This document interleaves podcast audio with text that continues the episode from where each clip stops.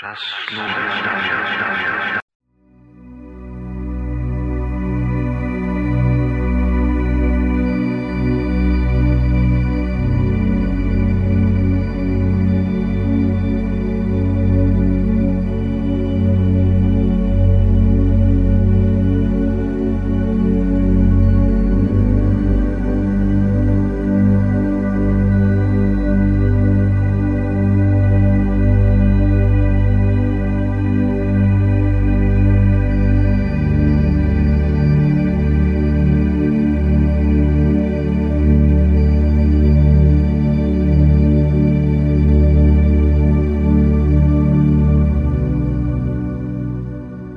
Witajcie bardzo gorąco i serdecznie, drodzy słuchacze, w kolejnej części audycji Czas Snu o podświadomości, afirmacjach oraz samoleczeniu ciała.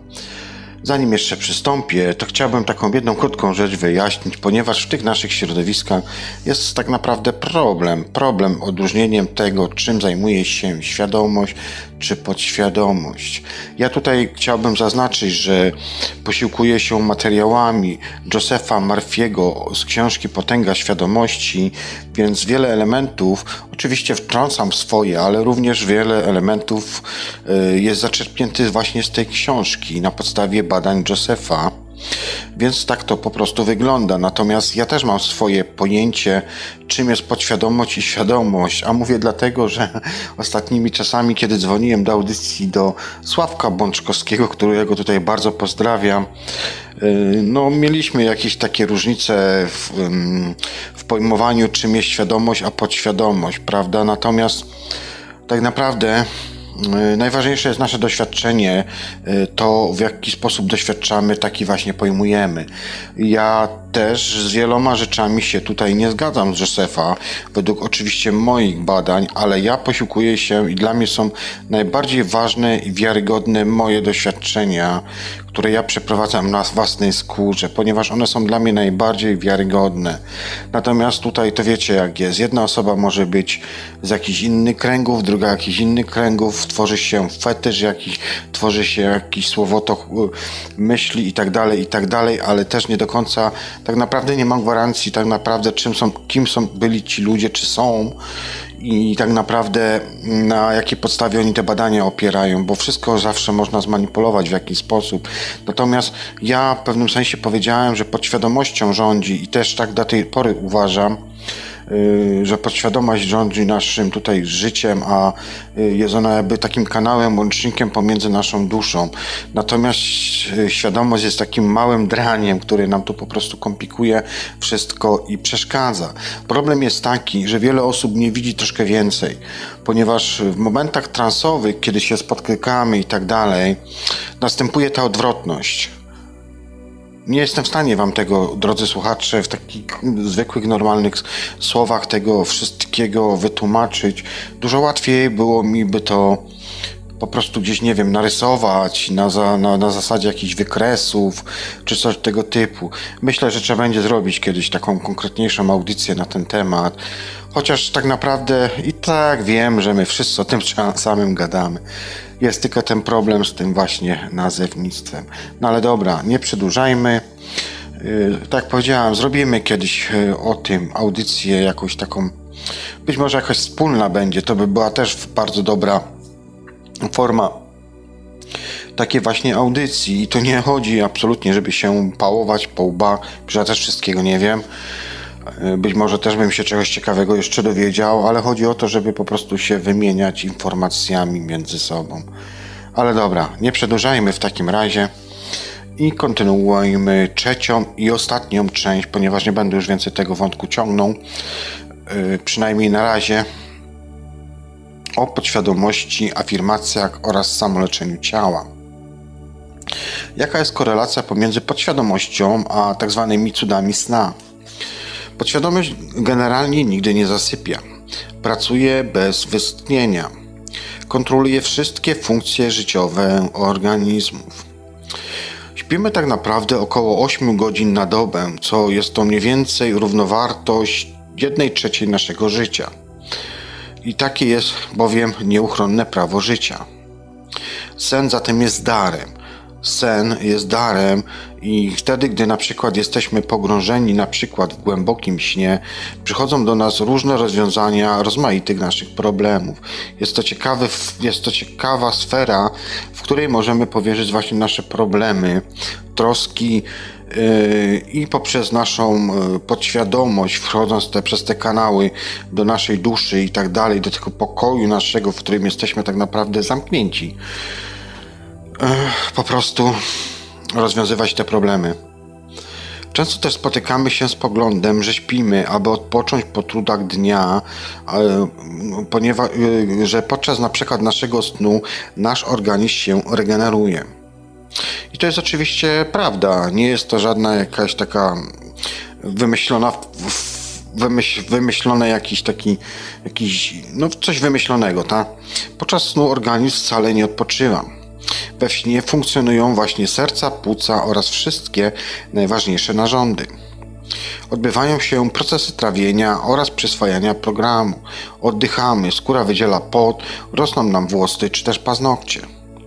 Podświadomość także nie odpoczywa ani nie sypia. Jest ona bezustannie aktywna, kieruje wszystkimi procesami życiowymi. Podczas snu szybciej na przykład zdrowiejemy, ponieważ nie przeszkadza w tym właśnie procesie ingerencja naszej świadomości. Pogrążony we śnie, pogrążony we śnie człowiek otrzymuje nadzwyczaj trafne odpowiedzi, które go zazwyczaj notują. A zatem po co śpimy? Jeden z takich uczonych jak e, dr John Bigelow wykazał, że podczas snu odbieramy bodźce zmysłowe od nerwów połączonych z oczami, uszami oraz nosem, jak też i nerwów yy, odbierających nasze bodźce dotykowe. Czynne są również komórki mózgowe. Badania poprowadzone przez tego doktora Bigelowa doprowadziły do wniosków zgodnie z informacjami, które Wam za chwilkę przedstawię. Powiedział on też innymi to, że gdy śpimy, że śpimy głównie po to, by szlachetniejsza nasza część naszej własnej duszy była w stanie się połączyć z naszą wyższą naturą oraz by uczestniczyła w mądrości, yy, mądrości oraz boskiej umiejętności tzw. Tak przeczuwania. Świadomość ludzka za dnia jest tak naprawdę pochłonięta konfliktami, niesmakami i kłopotami. Dlatego należy dać jej okazję do chwilowego wycofania się, czyli wejścia jakby do tyłu, w natłoku wrażeń zmysłowych ze świata zewnętrznego, aby mogła ona się w spokoju zespolić z, z wewnętrzną mądrością podświadomości. A zatem, kiedy na przykład wypowiadam jakieś for, um, afirmacje, czy na przykład zwyczajnie się po prostu na przykład modlimy o przewodnictwo, o siłę oraz też lepsze jakieś rozeznanie we wszystkich naszych aspektach życia, znajdujemy wtedy właśnie wyjścia z tych wszelkich problemów i wtedy też jesteśmy w stanie poradzić sobie z codziennymi kłopotami. Takie bowiem regularne wycofywanie się ze świata zmysłów i dochodzenie i odchodzenie od codziennego zgiełku i zamętu jest zwykłą formą snu. Otwieramy się bowiem wtedy na mądrości oraz na potęgę naszej podświadomości. Jakie są zatem skutki pozbywania nas y, snu? Niedostatek snu powoduje rozdrażnienia, zmienność nastrojów i depresję. Człowiek, aby być zdrowym, potrzebuje co najmniej 6 godzin snu na dobę. Większość ludzi potrzebuje go znacznie więcej. Ci, którym się wydaje, że wystarczy im mniej snu, po prostu się oszukują. Naukowcy, którzy zajmują się badaniami nad snem oraz jego brakiem, odkryli, że przykład w niektórych przypadkach bezsenność prowadzi do załamań nerwowych. Zatem pamiętaj, aby podczas snu naładowywać się duchowo i psychicznie. Sen bowiem jest niezbędny dla witalności oraz radości naszego życia. Jednym ze sposobów przekonania się, dlaczego sen jest nam niezbędny, jest jedno z takich na przykład, yy, lub też jego oczywiście brak, jest jedno z takich badań, które zostało przeprowadzone w 1964 roku na 17-letnim chłopcu, który nazywał się Randy Garden i przystąpił on do bicia rekordu Guinnessa. Nie spał on przez 264 godziny, czyli pełne 11 dni. Przeprowadzone później badania nie wykazały u niego żadnych jakichś trwałych uszczerbków na zdrowiu, ale podczas gdy na przykład utrzymywał się w tak zwanym stanie czuwania, e, mąciło mu się w głowie, mówił niewyraźnie, cierpiał na chwilowe zaniki pamięci, a w miarę, w miarę trwania tego eksperymentu zdarzały mu się halucynacje. Większość ludzi też chronicznie pozbawionych snu nie doznaje stanów aż tak ekstremalnych, ale także odczuwa poważne skutki jego braku. Według amerykańskiego Urzędu Bezpieczeństwa Ruchu Drogowego aż 200 tysięcy wypadków drogowych jest spowodowanych zaśnięciem za kierownicą. Zrzemięcie się przykład podczas jazdy zdarza się jednemu na pięciu kierowców. Dlatego też wypadki w ciągu godzin nocnych zdarzają się 5 nawet do 10 razy częściej niż za dnia. Doświadczenia przeprowadzone np. na ochotnikach wykazały, że zmęczony mózg tak bardzo potrzebuje snu, że poświęci zań wszystko inne. U pozbawionych snów ochotników już po kilku godzinach zaczęły się pojawiać przelotne drzemki zwane mikrosnem. Zdarzało się to 3 do 4 razy w ciągu godziny. Tak jak w prawdziwym śnie, zamykały im się po prostu zwyczajnie oczy, a częstotliwość fal mózgowych stawała się niższa. Na początku ten mikrosen trwał nie dłużej niż ułamek sekundy, ale w miarę kontynuowania eksperymentu, gdy badani byli dłużej pozbawieni snu, krótkie drzemki zdarzały się częściej i stawały się dłuższe. Trwały 2 do 3 sekund. Nawet kierując samolotem w czasie burzy, badani nie byli w stanie też oprzeć się przemożnej potrzebie snu i, i zapadali wręcz na kilkusekundowy sen, mikrosen właściwie. Jak przekonała się jedna z, z młodych mieszkanek Los Angeles, Sandra F., która bardzo często słuchała poga pogawędek czy też wykładów Josepha y, w jego audycjach radiowych, Opowiedziała mu kiedyś, że zaproponowała, że zaproponowano kiedyś dwukrotnie wyższą pensję w Nowym Jorku. Nie wiedząc, jak ma postąpić, czy też zostać w Los Angeles, czy też przenieść się do Nowego Jorku, zaczęła przed snem odmawiać następującą afirmację. Cytuję. Twórcza inteligencja mojej podświadomości wie, co jest dla mnie najlepsze. Zawsze wspomaga życie, więc podpowie mi właściwą decyzję, która wyjdzie na dobrze mnie i wszystkim zainteresowanym. Jestem wdzięczna, bo wiem, że otrzymam właściwą odpowiedź. Koniec afirmacji. Powtarzała tę prostą modlitwę jako kołysankę, aż zasnęła. Rano dostała nieodpartego przeczucia, że nie powinna przyjąć tej propozycji, więc nie pojechała do tego Nowego Jorku. Wkrótce też okazało się, że słuchając swojego wewnętrznego głosu, postąpiła słusznie, bowiem firma, która zaproponowała jej pracę, bardzo szybko zbankrutowała. A zatem świadomy umysł jest w stanie podjąć decyzję na podstawie wmawianych mu faktów. Poświadomość jednak intuicyjnie zbada sobie sprawę, zdała sobie mu sprawę z problemów właśnie tej firmy i odpowiednio wpłynęła na decyzję Sandry F.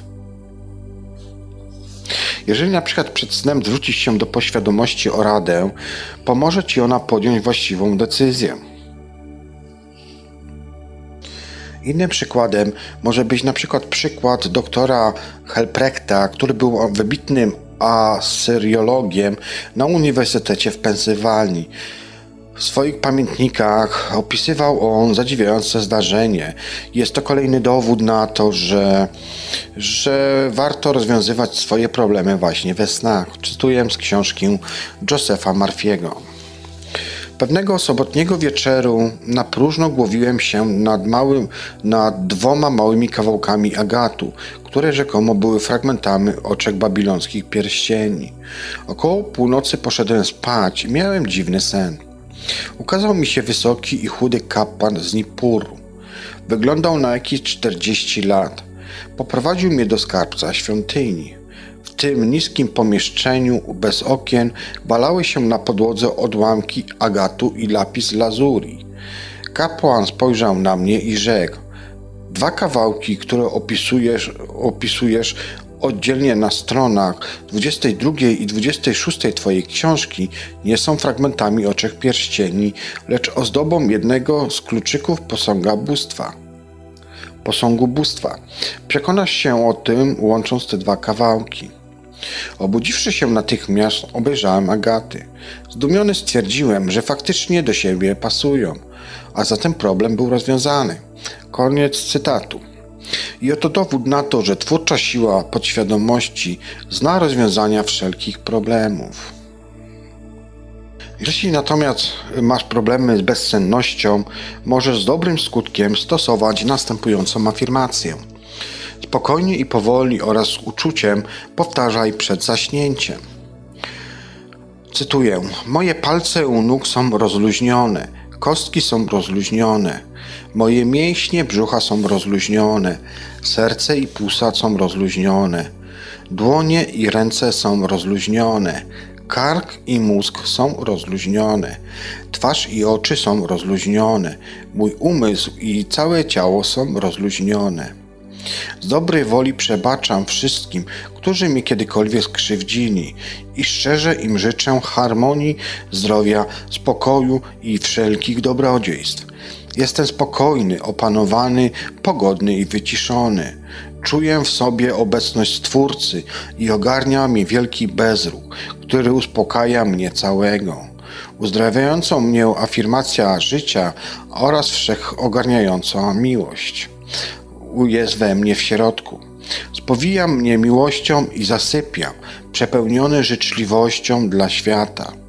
Przez całą noc pozostanę spokojny, a rano obudzę się pełen życia i miłości.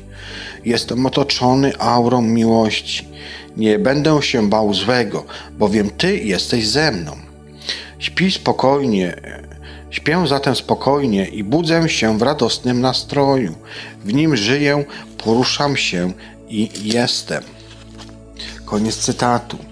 A zatem, podsumowując tak króciutko, jeśli obawiasz się, że zaśpisz, powiedz sobie przed snem swojej własnej podświadomości, o której godzinie chcesz się obudzić, a ona na pewno tego dopilnuje, chociaż nie ma zegarka. Tak samo zatem postępuj w każdym kłopocie. Dla podświadomości nie jest bowiem nic trudnego.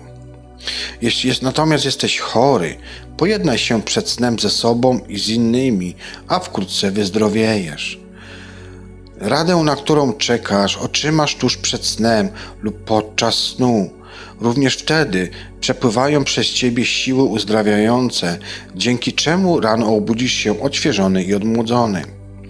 Jest, jeśli jesteś poirytowany kłopotami dnia, uspokój umysł i pomyśl o mądrości i inteligencji swojej podświadomości, która zawsze jest gotowa nieść ci pomoc. To ci da spokój, siłę i pewność siebie. Sen jest niezbędny dla spokoju umysłu i zdrowia ciała. Niedostatek snu powoduje irytację, przygnębienie i zaburzenia psychiczne. Człowiek zatem potrzebuje około 8 godzin snu. Badania naukowe wykazują, że bezsenność czasami poprzedza załamania nerwowe. Podczas snu naładujesz się i odnawiasz duchowo. Aby odczuwać radość i witalność, należy się wysypiać. Zmęczony mózg potrzebuje snu tak bardzo, że poświęci dla niego wszystko. Mogą to potwierdzić osoby, które na przykład zasnęły przed kierownicą. Brak snu często prowadzi do osłabienia pamięci i braku koordynacji. Ludzie niewyspani nie są w stanie jasno myśleć, są zagubieni i zdezorientowani. Sen też przynosi radę. Przez na przykład zaśnięciem zwróć się do swojej nieskończonej inteligencji podświadomości, aby cię poprowadziła, a potem czekaj na wskazówkę, która przyjdzie, być może wraz z przebudzeniem. Bez reszty ufaj podświadomości. Pamiętaj, że podświadomość zawsze wspomaga życie. Czasami przemawia ona nocą w formie np. jakiejś wizji lub też marzenia sennego. Może się też zdarzyć, że w ten sposób ostrzegać się przed czymś, czego doświadczył na przykład autor tej książki, czyli książki Potęgi Podświadomości. Wynikająca z nawyków myśleniowych i przekonań przyszłości jest zapisana w podświadomości. Z ufnością proś zatem nieskończoną inteligencję stwórczą, aby prowadziła Cię i Twoich bliskich ku cudownej przyszłości. Oczekuj tego, co najlepsze, a na pewno się to ziści. Jeśli na przykład piszesz jakąś sztukę, podręcznik lub pracujesz na przykład nad jakimś wynalazkiem, śmiało zwróć się do swojej podświadomości. Robił to przecież choćby nawet Tesla. Prosząc, by jej na przykład siła, mądrość inteligencja prowadziły się, podsuwając ci idealne rozwiązanie. Jeśli będziesz się modlił z ufnością, wypowiadał odpowiednie afirmacje, na pewno staną się tak zwane w cudzysłowie cuda. Przed zaśnięciem zatem ufnie i z wiarą zwróć się do swojej podświadomości z prośbą o rozwiązanie problemu, a wkrótce otrzymasz odpowiedź. Podświadomość wszystko wie i wszystko widzi, ale nie wolno też wątpić w jej potęgę. Podświadomość a małżeństwo. Jak przyciągnąć idealnego męż, męża? Taka krótka recepta. Jeśli uważnie na przykład yy, prześledziłeś wszystkie informacje, które przedstawiłem Ci w audycjach oraz na przykład przeczytałeś książkę Josefa, na pewno zaznajomiłeś się ze sposobem, w jaki sposób działa Twoja podświadomość. Wiesz też już, że cokolwiek jej wpoisz, uzewnętrzni się to w Twoim życiu. A więc zacznij teraz na przykład uzmysławiać sobie teraz takie cechy, które powinien mieć na przykład twój mąż. Jeżeli na przykład chciałabyś, mówię o kobietach w tym momencie, przyciągnąć jakiegoś właściwego dla siebie mężczyznę. Przedstawię wam taką technikę, która według autora jest no, doskonałą. Tak twierdził on. Zasiądź wieczorem w wygodnym fotelu, Zamknij oczy, rozluźnij się, odpręż, wycisz, stań się bierna i chłonna. Przemóż następująco do swojej podświadomości, kiedy już, testo, kiedy już doprowadzi się do tego stanu, o którym przed chwilką powiedziałem. Afirmacja, cytuję. Przyciągam do, cie, do siebie mężczyznę, który jest uczciwy, szczery, lojalny, lojalny, wierny, spokojny, szczęśliwy i majętny. Wszystkie te podziwiane przeze mnie zalety zapadają teraz głęboko w mojej podświadomości.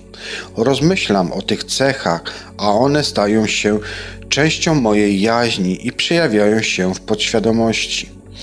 Wiem, że istnieje bezwzględne prawo przyciągania i że przyciągam teraz mężczyznę odpowiadającemu utrwalonym w mojej podświadomości oczekiwaniu. Wiem, że mogę się przyczynić do spokoju i szczęścia tego mężczyzny. Mam podobne ideały. On zaakceptuje mnie taką, jaką jestem, a ja też nie będę go zmieniać. Łączy nas wzajemna miłość, obydwoje cenimy wolność i darzymy się szacunkiem. Koniec afirmacji. Powtarzaj te słowa, aby przepoić nimi podświadomość, a po jakimś czasie odczujesz radość, bo w Twoim życiu pojawi się mężczyzna o zaletach i cechach, o, które, o których rozmyślałaś. Twoja podświadoma inteligencja sprawi, że spotkacie się zgodnie z niezmiennym prawem podświadomości. Bądź też zatem gotowa ofiarować to, co masz najlepsze, a więc miłość, poświęcenie i chęć współdziałania. Otwórz się na dar miłości. No i żeby była kontra, to jak przyciągnąć idealną żonę. Aby przyciągnąć ku sobie idealną partnerkę życia, powtarzaj następującą afirmację.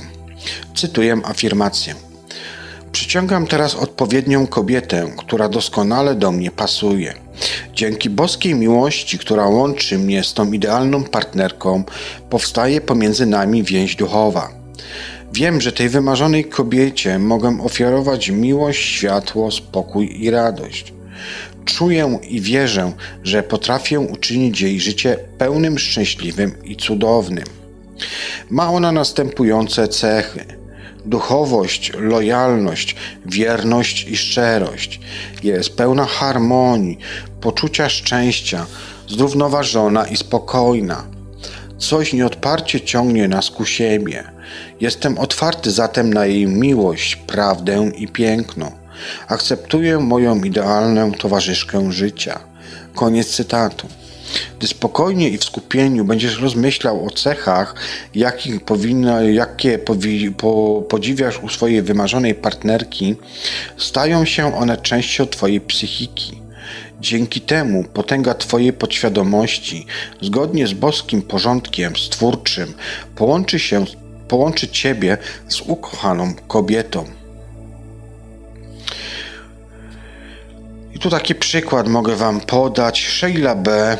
E, była to urzędniczka młoda, nie młoda urzędniczka, która pewnego razu poskarżyła się autorowi książki takimi, o takim oto wyznaniem. Miałam trzech mężów i wszyscy byli bierni i ulegli. Oczekiwali, że to ja będę podejmowała wszelkich decyzji i kierować się naszym życiem, i kierować naszym życiem. Dlaczego nieodmiennie przyciągam takich mężczyzn? Autor książki zapytał e, ją, czy przed poślubieniem drugiego męża wiedziała, że ma on podobny charakter, jaki miał charakter pierwszy mąż. Ona oczywiście odparła mu, że nie. Gdyby na przykład wiedziała, że taki jest z jego mięczak, nigdy bym z niego, za niego nie wyszła. Tak samo było z tym trzecim. Kłopoty Sheili wynikały z cech jej osobowości. Była ona kobietą bardzo stanowczą i władczą. Podświadomie pragnęła ona partnera, który był uległy i pasywny, aby mogła nad nim dominować. Jednocześnie jednak marzył jej się mężczyzna równie silny jak ona. Podświadomy obraz upragnionego partnera przyciągnął do niej przyciągał do niej słabych mężczyzn, ale związawszy się z nimi, odkrywała, że nie odpowiadają oni jej rzeczywistym, problem, rzeczywistym problemom. Musiała ona więc poprzez stosowanie odpowiednich afirmacji położyć kres ku temu schematowi. Jak sobie z tym poradziła? Jak uwolniła się od szkodliwego schematu? Końcu pojęła prostą ona sprawę, że jeśli uwierzy, że może przyciągnąć idealnego partnera, wkrótce on zjawi się w jej życiu.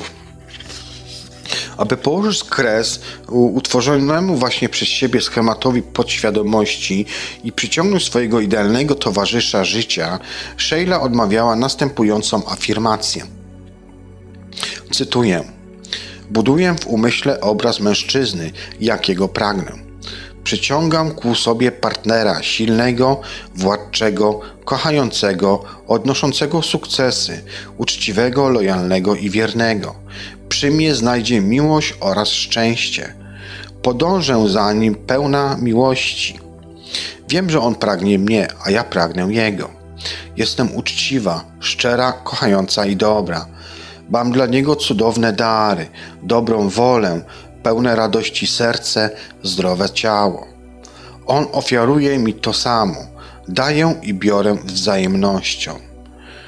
Boska stwórcza inteligencja wie, gdzie znajduje się ten mężczyzna, a potęga mojej podświadomości łączy nas.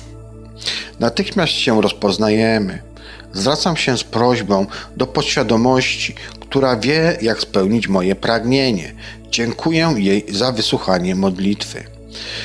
Modlitwa czy afirmacja też yy, stała się ona jej codzienną rutyną. Rano zaraz po przebudzeniu i wieczorem tuż przed snem wypowiadała ją. Powtarzała tą wobią afirmację, mając pewność, że często rozmyślanie o cechach idealnego partnera podobnie odmieni ją samą. Jak się okazało, odmieniło, bowiem ona kilka miesięcy później, kiedy chodziła na randki, często spotykała się z różnymi mężczyznami, no nie mogła trafić na tego właściwego. Nasz któregoś razu, yy, kiedy podjęła pracę na stanowisku kierowniczki przychodni lekarskiej, do jej gabinetu wszedł pewien starszy mężczyzna, no i się sobie zakochali tak skracając już tą całą historię. A więc pamiętaj, że uczciwość, szczerość, dobrość i prawość są formami miłości. Partnerzy powinni być wobec siebie bezgranicznie szczerzy i uczciwi. Gdy w Twoim życiu brakuje miłości, powtarzaj jak najczęściej. Przemawiają przeze mnie boskie siły miłości, mądrości i harmonii. W moim życiu panuje pewność siebie oraz równowaga i harmonia. W miłości czy też w małżeństwie konieczne są przystosowania i modyfikacje, ale nie mogą one polegać na zmienianiu partnera. Tego rodzaju próby niszczą ludzką godność i poczucie własnej wartości, wzmagają przekorę i zawziętość, która fatalnie wpływa na stan małżeństwa.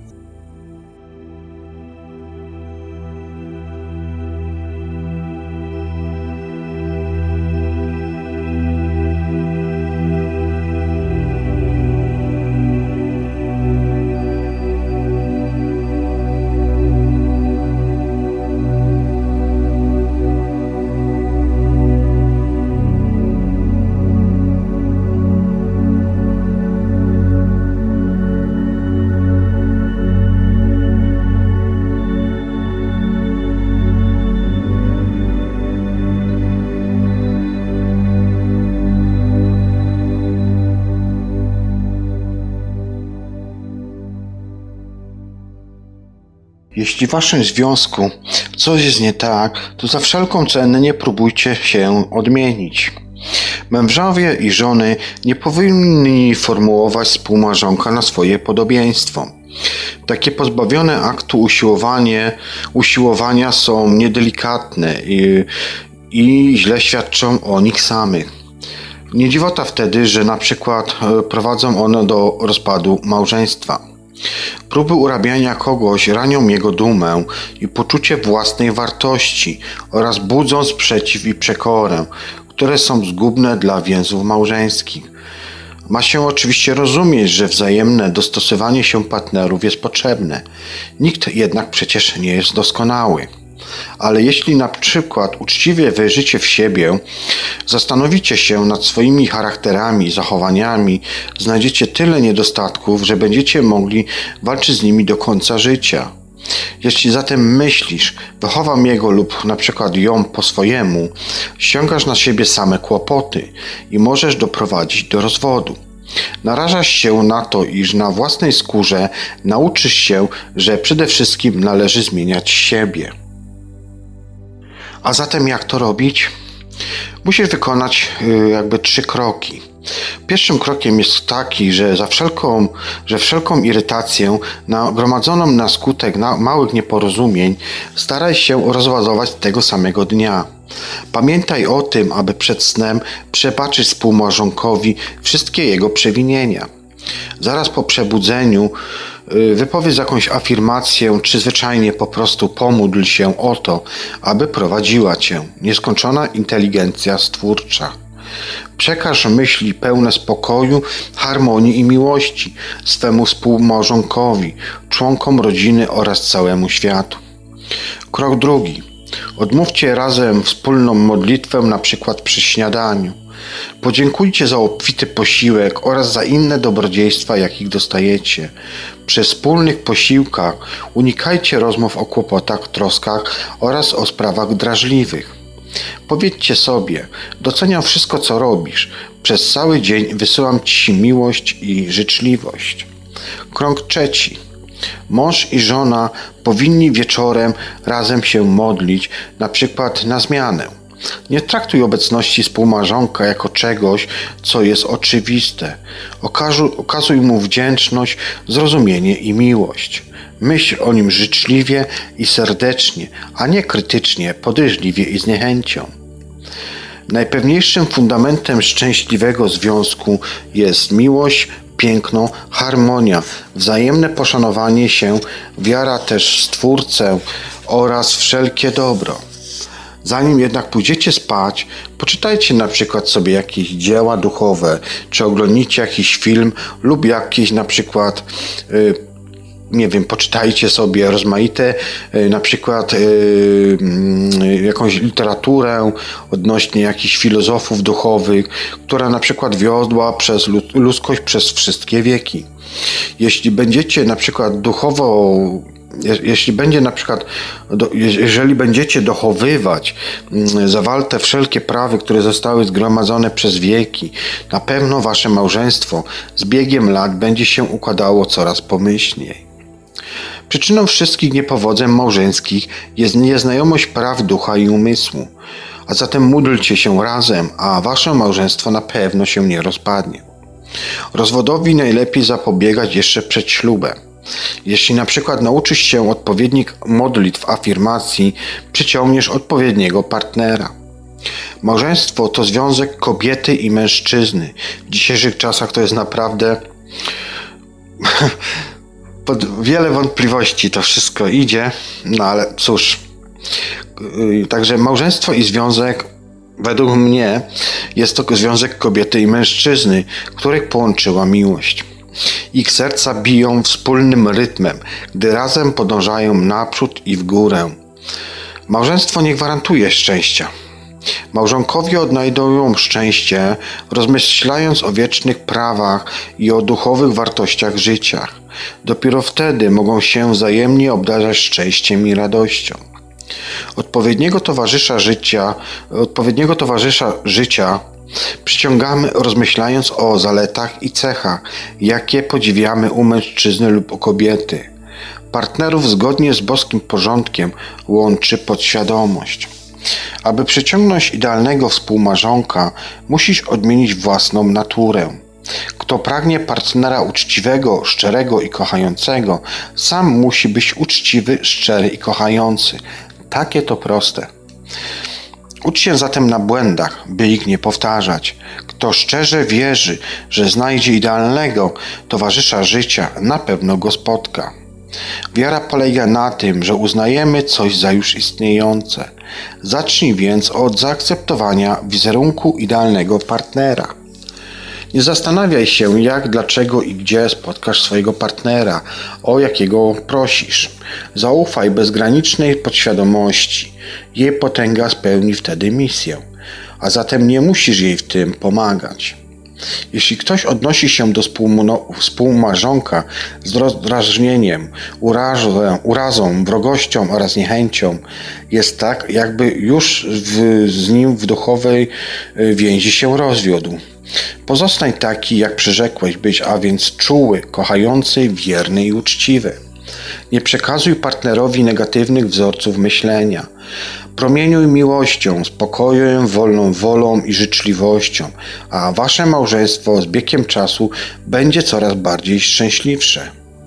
Daszcie się nawzajem miłością, życzliwością i dobrocią.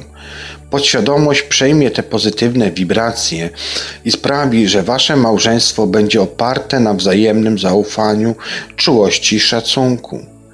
Partner, który zrzędzi i jest zgrzy, zgryźliwy, często domaga się w ten sposób uwagi i zrozumienia.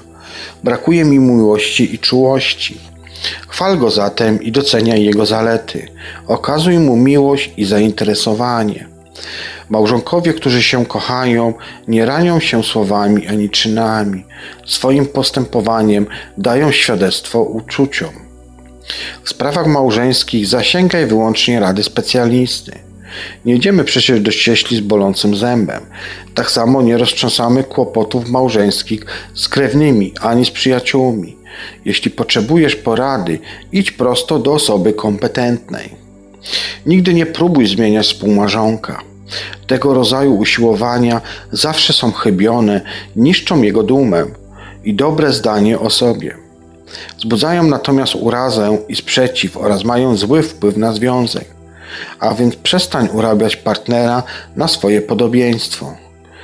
Zatem módlcie się razem, a razem wytrwacie. Wszelkie problemy rozwiązuje się tak zwana e, modlitwa naukowa, o której wspominałem Wam bodajże w drugiej chyba części. Stwórz sobie w umyśle wyobrażenie żony idealnej, męża idealnego, radosnego, radosnej, szczęśliwej, szczęśliwego, zdrowej i pięknej i odwrotnie w stosunku do mężczyzny. Mąż zaś powinien być silny, władczy, kochający, zrównoważony i czuły. Trzymajcie się tych wyobrażeń, a wasze małżeństwo będzie harmonijne i spokojne, będzie niczym w raju. Zmawiajcie zatem co wieczór wspólne modlitwy, a wasze małżeństwo przetrwa. Nigdy nie przenoście irytacji i rozczarowań na następny dzień. Przed zaśnięciem zawsze przebaczajcie sobie wszelkie urazy. Przebudziwszy się rano, powtórzcie sobie, co prowadzi was, że prowadzi was boska inteligencja stwórcza. Pomyślcie zatem o Stwórcy, o Jego miłości oraz o spokoju i harmonii. Powiedzcie sobie: Dziękujemy Ci, Ojcze, za pobłogosławienie dnia. Przejdźmy do innego zagadnienia: podświadomość a szczęście. Zaczynaj dzień od słów: Spotka mnie szczęście. Mam co do tego całkowitą pewność. Yy, jeden z psychologów amerykańskich, yy, właściwie ojciec tej psychologii amerykańskiej, Williams James, powiedział kiedyś, że największym wynalazkiem XIX wieku nie było żadne odkrycie w dziedzinie nauk przyrodniczych. Zdaniem jego największym odkryciem była moc inspirowana wiarą podświadomości. Każdym człowieku istnieje ta niewyczerpywana skarbnica sił, która jest w stanie rozwiązać każdy problem. Gdy zdasz sobie na przykład sprawę z tego, że możesz pokonać wszelkie słabości, gdy zrozumiesz, że Twoja podświadomość potrafi rozwiązywać problemy, uzdrawiać ciało i obdarzać się pomyślnością, o jakiej nawet Ci się nie śniło, w Twoim życiu zagości prawdziwe i trwałe szczęście. A, za, a zatem pomówmy o szczęściu. Być może sądziłeś, że największe szczęście spotkało cię wtedy, gdy się na przykład zaręczyłeś z wymarzoną sobie partnerką, partnerem, albo gdy skończyłeś na przykład studia, gdy wziąłeś ślub i przyszło na przykład na, na świat twoje pierwsze dziecko, lub też na przykład gdy zwyciężyłeś w zawodach, albo otrzymałeś jakąś cenną nagrodę. Być może obdarzyłbyś coś jeszcze, dodałbyś jeszcze coś pewnie do tych przeżyć, które ciebie uszczęśliwiły. Jednak bez względu na to, jednak na to, jak cudowne są te doświadczenia, nie dadzą one trwałego szczęścia. Są to bowiem doświadczenia, które szybko przemijają.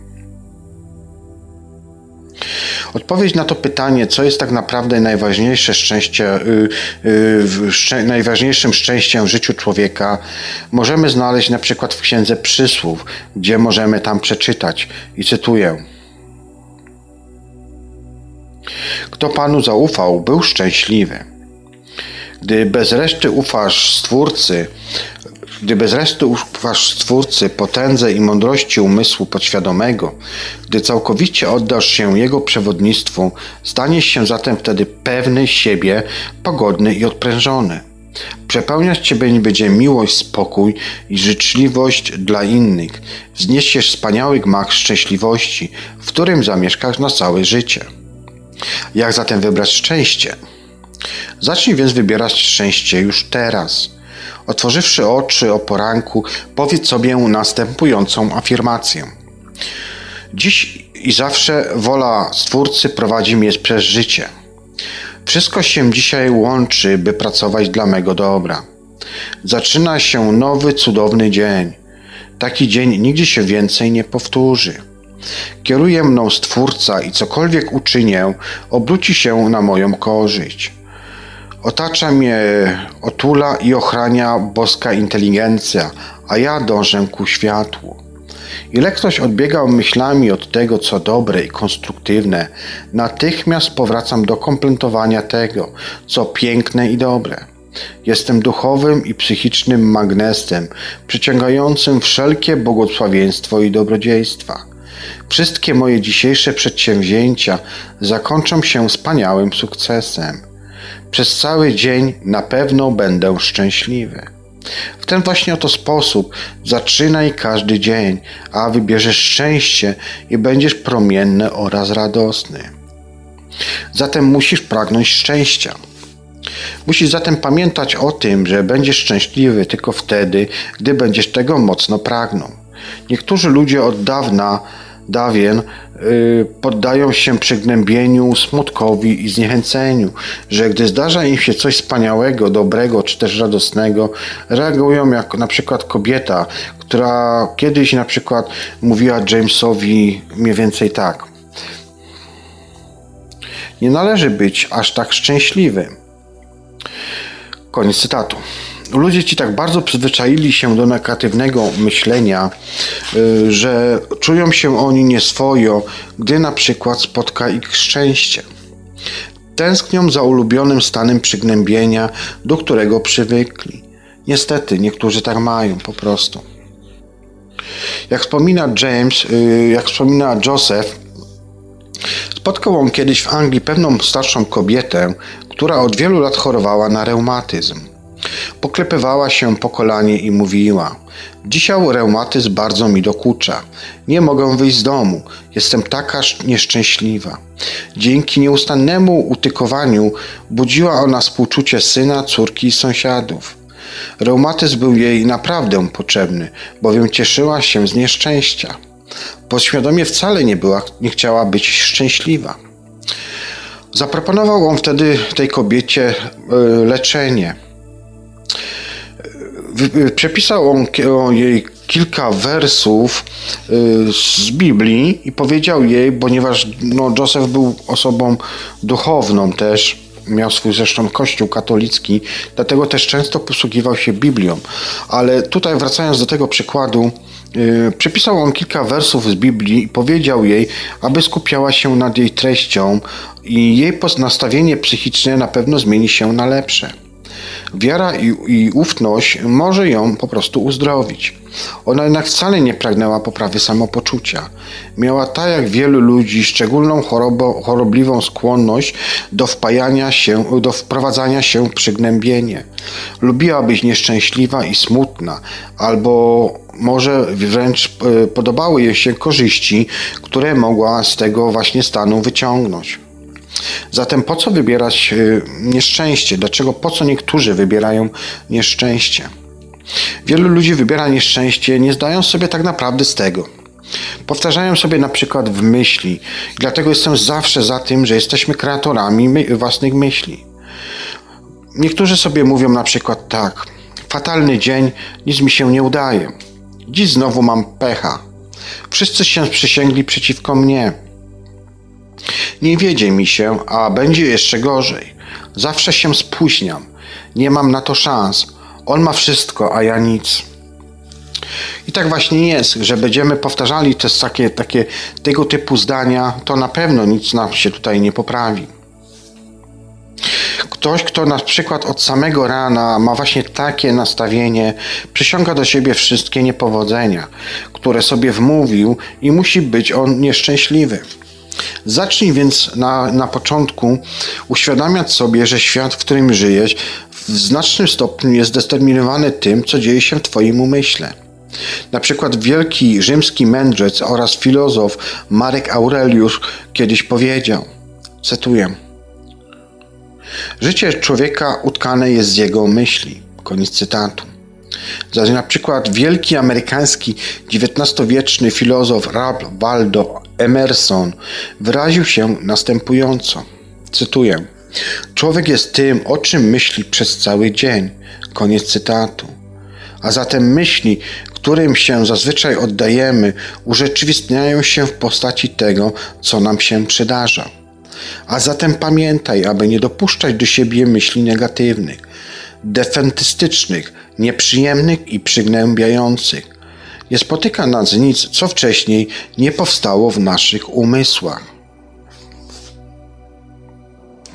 Dzięki cudownej potędze podświadomości można się podnieść po każdej klęsce i znaleźć szczęście. Szczęścia nie można kupić. Królestwo szczęśliwości znajduje się w myślach i uczuciach. Najszczęśliwsi są ludzie ci, którzy wydobywają z siebie to, co jest w nich najlepsze. A zatem najszczęśliwsi są ludzie ci, którzy stale wydobywają z siebie i ofiarują innym to, co najlepsze. Szczęście i cnota uzupełniają się nawzajem.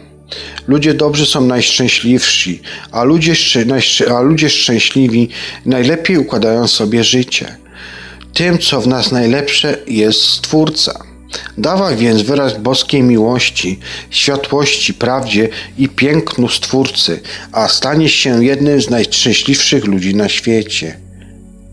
Kiedyś grecki filozof szkockiej szkoły stoickiej napisał, e, właściwie powiedział, cytuję: Do osiągnięcia spokoju ducha i szczęścia wiedzie tylko jedna droga.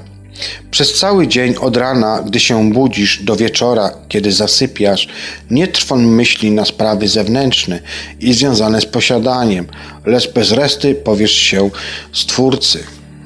Koniec cytatu.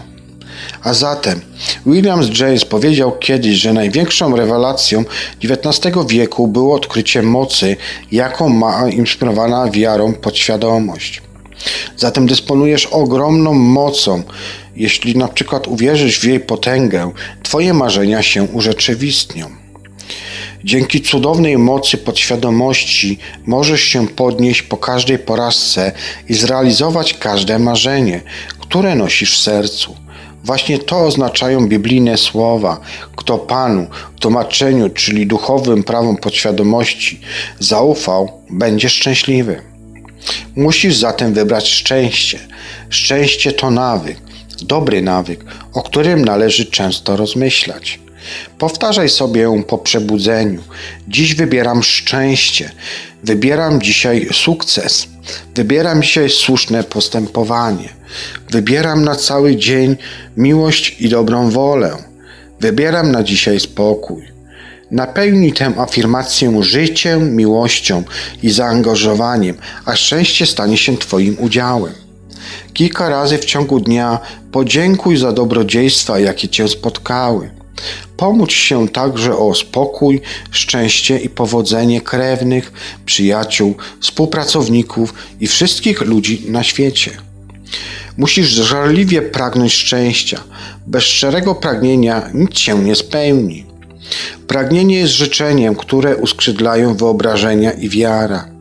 Wyobrażaj sobie spełnienie pragnień, poczuj, że już się urzeczywistniły, a wtedy się zrealizują. Twoja modlitwa zostanie wtedy wysłuchana, a szczęście się ziści. Ten, kto bezustannie rozmyśla o strachu, zmartwieniach, złości, nienawiści oraz porażkach, popada w przygnębienie i jest nieszczęśliwy. Pamiętaj zatem, że Twoje życie jest takie, jakie tworzą je myśli. Szczęścia nie kupisz za żadne pieniądze świata.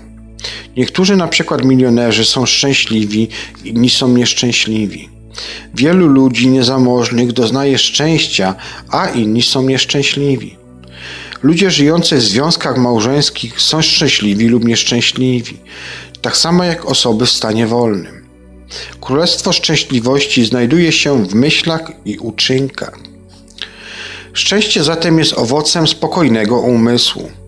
Skupiaj myśli na spokoju, pewności siebie, bezpieczeństwie i przewodnictwie Stwórcy, a Twój umysł będzie źródłem szczęścia. Na drodze do szczęścia nie ma przeszkód.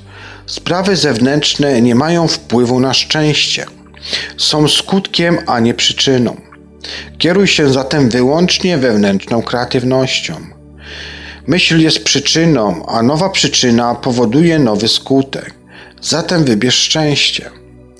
Najszczęśliwszy jest ten, kto wydobywa z siebie to, co jest w nim najznioślejsze i najlepsze. Pamiętaj zatem, że podświadomość nie może działać, jeśli jesteś wewnętrznie rozdarty. Jeśli wątpisz w nadejście szczęścia, nigdy, nigdy go nie zaznasz. Podświadomość jest jak magnetofon, która zapisuje nasze myśli. Myśl dobrze o innych, a będziesz dobry, dobrego zdania o sobie. Myśl przepełni, myśli przepełnione nienawiścią i urazą działają na psychikę jak trucizna. Nie myśl źle o innych, bo będziesz źle myślał o sobie. W Twoim wszechświecie myślisz tylko Ty, a Twoje myśli mają moc stwórczą. Um, umysł jest medium stwórczym. To, co myślisz o innych, urzeczywistnia się w Twoim życiu. Na tym właśnie polega myśl, myśl, a właściwie taka złota zasada. Myśl o innych tak, jakbyś chciał, aby oni o tobie myśleli. Oszukiwanie, okradanie i rabowanie innych przynosi nieszczęście, straty i ograniczenia. Podświadomość bowiem zapisuje Twoje wewnętrzne motywy, myśli i uczucia. Jeśli są one negatywne, powodują negatywny skutek i wracają do Ciebie w postaci nieszczęść, strat, ograniczeń i kłopotów. To, co czynisz bliźniemu, czynisz samemu sobie. Dobro, które czynisz, okazana życzliwość, miłość i dobroć, które ofiarujesz, wrócą do ciebie zwielokrotnione. Jeżeli komuś dasz coś złego, to na pewno to do ciebie powróci, tylko z większą mocą. Tylko od ciebie zależy, co myślisz o innych ludziach. Oni nie są za to odpowiedzialni.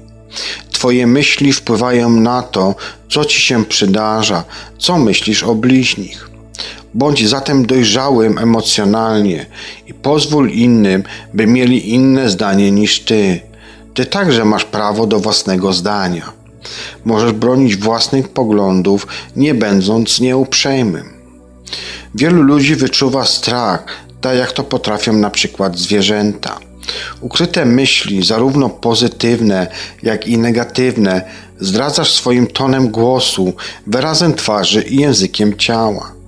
Zatem Twój monolog wewnętrzny odzwierciedla myśli i uczucia, które są wywołane adekwatnymi reakcjami innych ludzi. Życz im tego, czego życzyłbyś sobie, bo jest to klucz do dobrych relacji międzyludzkich. Zmień stosunek do szefa. Pomyśl i poczuj, że stosuje się on do złotej zasady i podlega prawu miłości.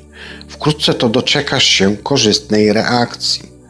Czyjeś słowa lub postępowanie mogą cię zirytować tylko wtedy, gdy sam na to pozwolisz. Twoje myślenie ma moc twórczą, więc po prostu życz mu szczęścia. Gdy tylko na przykład cię znieważy, możesz mu na przykład powiedzieć: Niech Bóg ma cię w Twojej opiece, w swojej opiece. Najlepszym sposobem na dobro stosunki z innymi jest po prostu miłość. Miłość jest to zrozumienie, dobra wola oraz szacunek dla boskości innego człowieka. Bądź zatem współczujący i wyrozumiały dla osób, które stały się nieznośne i niemiłe na wskutek warunków życia. Tak jak wszystko inne i wszyscy inni mają iskrę stwórczy, stwórczą. Zrozum zatem to i zacznij przebaczać.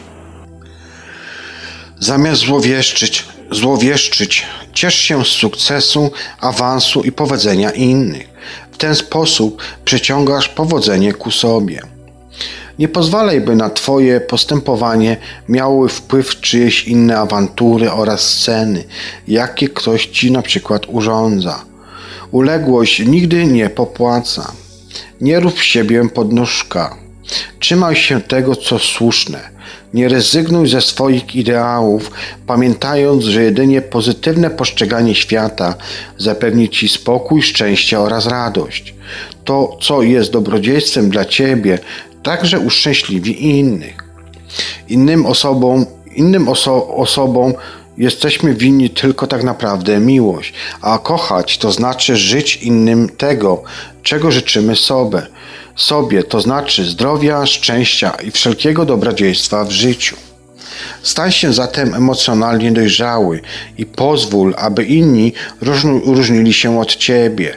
Mają oni wszelkie prawo, by się z tobą nie zgadzać, tak samo jak ty masz prawo nie zgadzać się z nimi.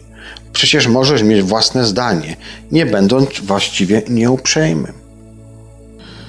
Najważniejszym kluczem tak naprawdę jest y, to, aby sobie wybaczyć, a zatem podświadomość, a wybaczenie. Prawdziwe wybaczenie polega na tym, żeby wybaczać sobie samemu. Wybaczenie polega na tym, że Twoje myśli są zgodne z boskim prawem harmonii. Postępowanie to samo potępianie to piekło, a więc niewola, skrępowanie i ograniczenia. Przebaczanie jest to, jest to właśnie raj, czyli harmonia oraz spokój. Jak już wielokrotnie wspominałem, tak naprawdę podstawą jest po prostu przebaczanie samemu sobie, a zatem trzeba najpierw od siebie zacząć, a dopiero później yy, iść dalej. Aby to Wam jakoś inaczej zobrazować, posłużę się tu przykładem pewnego mordercy, który sobie wybaczył. Artur O. przez wiele laty, przez wielu laty zamordował człowieka. Przyszedł on do, do Josefa, bo cierpiał on katusze, gdy przeraźliwie bał się na przykład, kiedy bał się mm, przeraźliwej kary boskiej za swój czyn, który popełnił. Wyjaśnił on wtedy właśnie autorowi, że postąpił tak, bo przyłapał swoją żonę z mężczyzną. A ponieważ właśnie wrócił z polowania, miał przy sobie broń i zastrzelił go w afekcie. Sąd wymierzył mu łagodną karę. Artu wtedy po prostu odsiedział zaledwie kilka miesięcy i wyszedł na wolność. Stało się to w Europie. Po wyjściu z tego więzienia Artur rozwiódł się z żoną i wyemigrował do Stanów Zjednoczonych. Tam po wielu latach ożenił się z Amerykanką i doczekał trójki dzieci. Odniósł sukces prasy dzięki temu, że zajmował on stanowisko, w którym mógł pomagać innym. Był bardzo lubiany i szanowany. Mimo, że tak dobrze mu się powodziło, wciąż jednak siebie obwiniał. Wysłuchawszy go, e, Joseph wyjaśnił mu, że według naukowców w ciągu 11 miesięcy u człowieka następuje całkowita wymiana starych obumarłych komórek na nowe. Zatem wtedy Artur od, zatem Artur od wielu lat, zarówno psychicznie, jak i fizycznie, nie, nie był już tym samym człowiekiem, który przedtem za nim popełnił morderstwo. Co więcej, najwyraźniej zmienił się zarówno umysłowo, jak i duchowo. Obecnie, w czasach, kiedy jo Joseph pisał tę książkę, był on pełen miłości i miłosierdzia. Mógł, można więc powiedzieć, że pod względem duchowym i psychicznym osoba, która przed laty popełniła zbrodnię, od dawna nie żyje. Nie potrafiąc sobie wybaczyć, Artur potępiał, potępił niewinnego człowieka. I to właśnie wyjaśnienie odniosło dobry skutek. Artur wtedy też oznajmił y, autorowi, że czuje się tak, jakby z serca spadł mu ogromny kamień. Po raz pierwszy w życiu pojął prawdziwe znaczenie słów. Cytuję: Chodź, chodźcie i spór ze mną wiedźcie, mówi Pan. Choćby wasze grzechy były jak szkarłatan, jak śnieg wybielają, choćby czerwone jak purpura, staną się jak wełna. Koniec cytatu.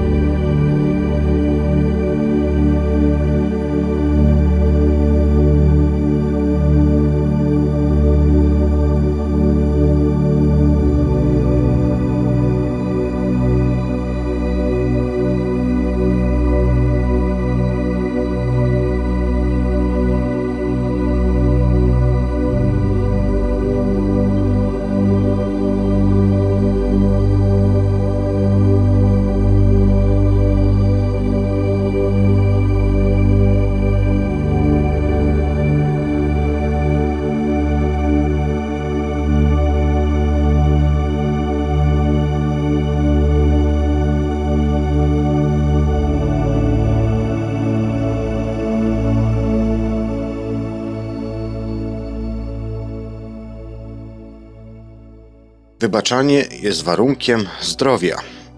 Przybaczanie innym jest nieodzownym warunkiem własnego spokoju ducha i doskonałego zdrowia fizycznego. Jeśli chcesz być zdrowy i szczęśliwy, musisz przebaczyć każdemu, kto cię kiedykolwiek skrzywdził. Przebacz także sobie, stosując myślenie pozostające w harmonii z prawem i porządkiem boskim. Nie sposób przebaczyć sobie, jeżeli wpierw nie przebaczyło się innym. Ktoś, kto nie chce wybaczyć sobie, daje wyraz pychy lub ignorancji. Współczesna szkoła medycyny psychosomatycznej stale podkreśla fakt, że wiele chorób od artretyzmu po dolegliwości sercowe spowodowanych było złością, wrogością, potępianiem innych i wyrzutami sumienia. Napięcie wywołane przez te negatywne emocje może bezpośrednio wpływać na układ odpornościowy, pozostając, pozostawiając nas bezbronnymi wobec infekcji i chorób. Specjaliści od zaburzeń spowodowanych napięciami psychicznymi twierdzą, że ludzie, którzy byli krzywdzeni, źle traktowani lub ranieni, często są pełni pretensji i nienawiści do tych, którym zadawali, którzy zadawali im to cierpienie. Taka reakcja drażni, rozpala i jądrzy urazy podświadomości. Jest na to tylko jedno, jedyne lekarstwo. Muszą się oni bowiem pozbyć wszelkiej nienawiści i zawziętości, a jedyną drogą ku temu jest szczere przebaczenie. Przebaczenie to jednym słowem akt miłości. Nieodzownym czynnikiem sztuki przebaczenia jest wolna wola wybaczenia. Jeżeli szczerze pragniesz komuś wybaczyć, masz za sobą ponad połowę drogi. Rzecz jasna, dobrze wiemy, że przebaczanie komuś wcale nie oznacza, że lubimy tę osobę lub że chcemy z nią utrzymywać stosunki towarzyskie. Nie można się zmusić do tego, by odczuwać do kogoś sympatię. Tak samo jak rząd nie może ustawowo wymusić, by naród odczuwał życzliwość, miłość, spokój oraz by był on tolerancyjny. Człowiek nie jest w stanie kogokolwiek polubić tylko dlatego, że otrzymał takie polecenie. A jednak, i to jest niezwykle istotne, możemy kochać ludzi nie lubiąc ich. Technika wybaczania. Oto prosty, lecz skuteczny sposób, w jaki to można przebaczyć innej osobie. Stosując go, sprawisz istne cuda. Zatem uspokój swój umysł i odpręż ciało. Pomyśl o Bogu, Stwórcu, czy jak go tam nazywać, nazywasz, i Jego miłości do siebie, a potem powtarzaj poniższą afirmację. Cytuję afirmację. Całkowicie i szczerze wybaczam, tutaj pomyśl imię i nazwisko danej osoby. Mój umysł i dusza wybaczają jemu, jej, wszystko, co mi uczynił, uczyniła. Wyzwoliłem się i on, ona też jest wolny, wolna. To cudowne uczucie. Dzisiejszy dzień jest dniem amnestii powszechnej. Przebaczam wszystkim, którzy kiedykolwiek mnie skrzywdzili. Życzę im zdrowia, szczęścia, spokoju i wszelkiej pomyślności. Czynię tak z własnej nieprzymuszonej woli, radośnie i z miłością. Ilekroć przyjdzie mi na myśl ktoś, kto mnie skrzywdził, powiem: Uwalniam cię od wszelkiej winy i niechaj spotka cię wszystko, co najlepsze. Ja i ty jesteśmy wolni. To cudowne. Koniec afirmacji. Tajemnica prawdziwego przebaczenia polega na tym, że gdy raz komuś przebaczysz, nie musisz już powtarzać powyższych afirmacji. Ilekroć przypomni ci się osoba, która cię skrzywdziła lub krzywda, jakiej się dopuściła, życz swojemu winowajcy pokój z tobą. Rób tak za każdym razem, gdy powróci to wspomnienie.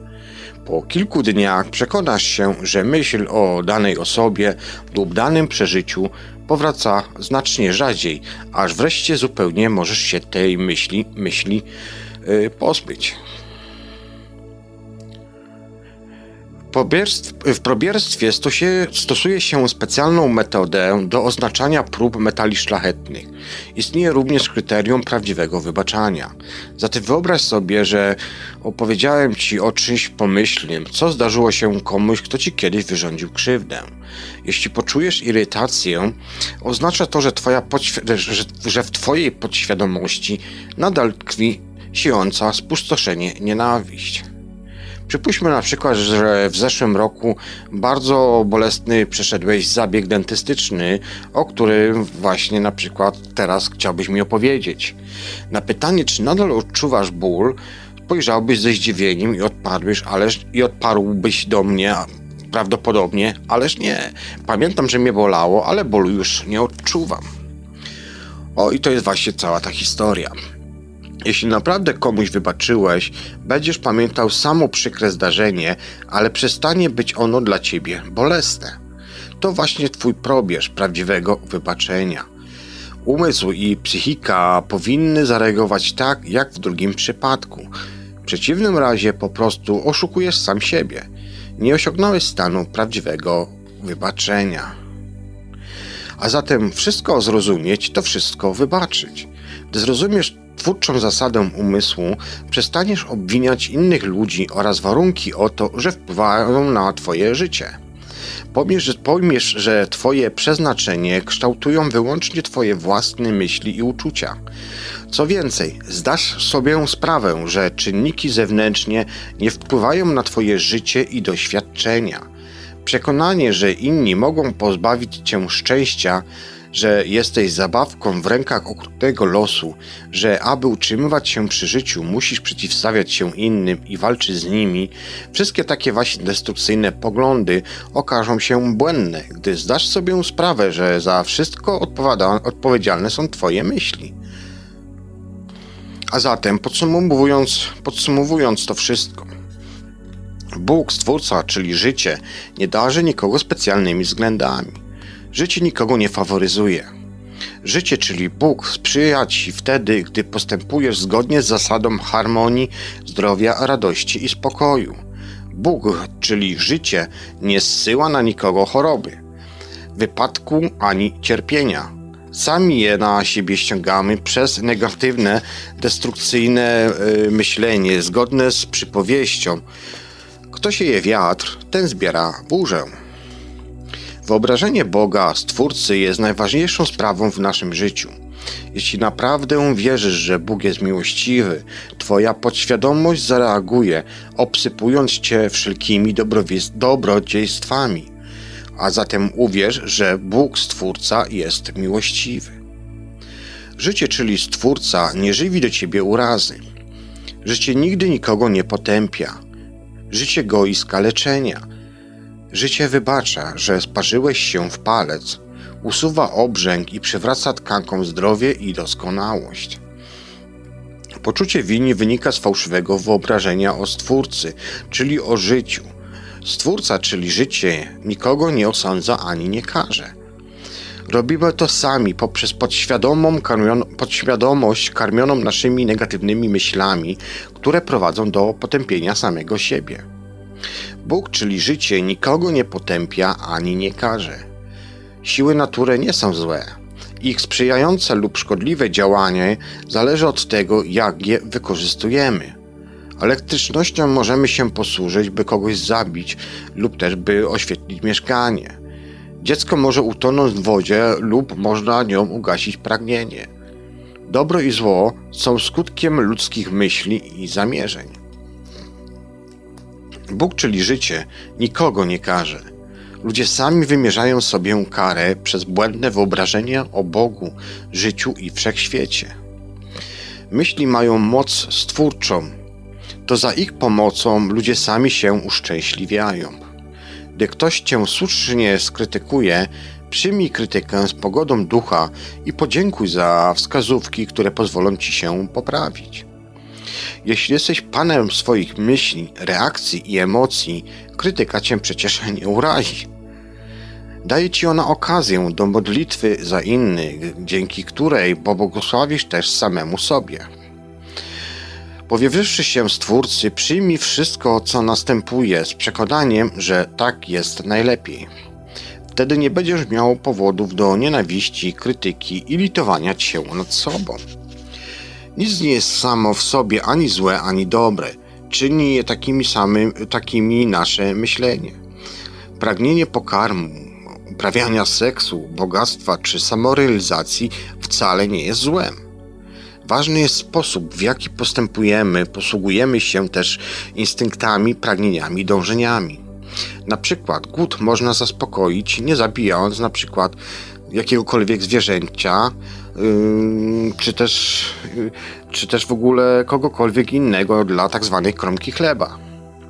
Wiele chorób bywa spowodowanych odczuwaniem urazy, nienawiści, złej woli i wrogości. Przebacz sobie i innym. Rozmyślaj z miłością, radością i życzliwością o tych wszystkich, którzy cię skrzywdzili. Nie ustawaj, aż poczujesz, że na wspomnienie o nich nie odczuwasz urazy to jest właśnie probierz prawdziwego wybaczenia. Wybaczenie polega na tym, by komuś dobrze życzyć. Życz miłości, spokoju, radości oraz wszelkich dobrodziejstw tak długo, aż wyzbędziesz się wszelkiej urazy. To właśnie probierz prawdziwego wybaczenia. Jeśli ktoś cię kiedyś skrzywdził, zniesławił lub oczernił, a ty wciąż myślisz o nim nieżyczliwie, to znaczy, że mu nie przebaczyłeś. A w twojej podświadomości wciąż gnieździ się i sieje spustoszenie nienawiści do tej osoby. Jedynym antidotum na tę nienawiść jest właśnie miłość. Życz za tej, tej osobie wszelkiego dobrodziejstwa. To właśnie oznaczają te słowa przebaczyć po 77 kroć. Kluczem więc zatem jest przebaczanie innym to, to że, yy, albo może inaczej, kluczem, no, takim najwłaściwszym kluczem do całej tej korelacji jest to, aby przebaczyć innym nieodzownie. Warunkiem jest to też również y, warunkiem, a właściwie wynikiem będzie to będzie y, no, spokój własnego ducha i doskonałe zdrowie fizyczne. Jeśli chcesz być zatem zdrowy y, i szczęśliwy, musisz przebaczyć każdemu, kto cię kiedykolwiek skrzywdził. Przebacz także osobie, uprawiając, myślenia, uprawiając myślenie pozostające w harmonii z prawem i porządkiem boskim. Nie sposób przebaczyć sobie, jeżeli wpierw nie przebaczyło się innym. Ktoś, kto nie chce wybaczyć sobie, daje wyraz pysze lub ignorancji. Jak zatem postępować, gdy znajdziemy się w trudnej sytuacji i nie wiemy, jak się zachować? Wszystko zależy od rodzaju trudności. Każde pytanie zawiera w sobie odpowiedź, każdy problem kryje w sobie rozwiązanie. Nieskończona inteligencja podświadomości wszystko wie i wszystko widzi. Zna odpowiedź i ujawnia nam ją, ale musimy jej słuchać. Należy też ufnie i bez wahania postępować zgodnie z zaleceniami podświadomości.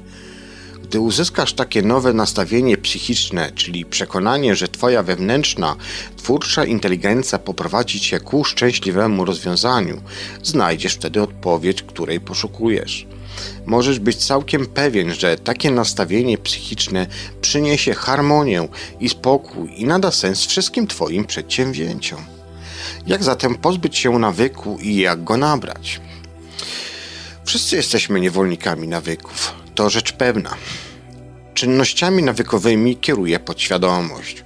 Uczymy się wpływać, jeździć na rowerze, tańczyć i prowadzić samochód, dzięki czemu temu, że ćwiczymy tak długo, aż te umiejętności wryją się w podświadomość i staną się automatyczne, tak samo jak na przykład jazda też samochodem. Takie podświadome, nawykowe działanie nazywamy, nazywane bywa drugą naturą człowieka. Zatem każdy człowiek ma wolność wyboru, czyli może w sobie wyrabiać nawyki dobre lub też te złe. Jeśli przez dłuższy czas wielokrotnie powtarzasz jakieś negatywne myśli lub post postępowanie, wyrobisz sobie zły nawyk. Podświadomość bowiem polega, podlega yy, prawu przymusu wewnętrznego.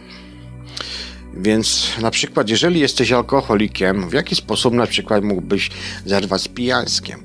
Posłużę się przykładem tutaj o, o, oczywiście Josepha z jego książki.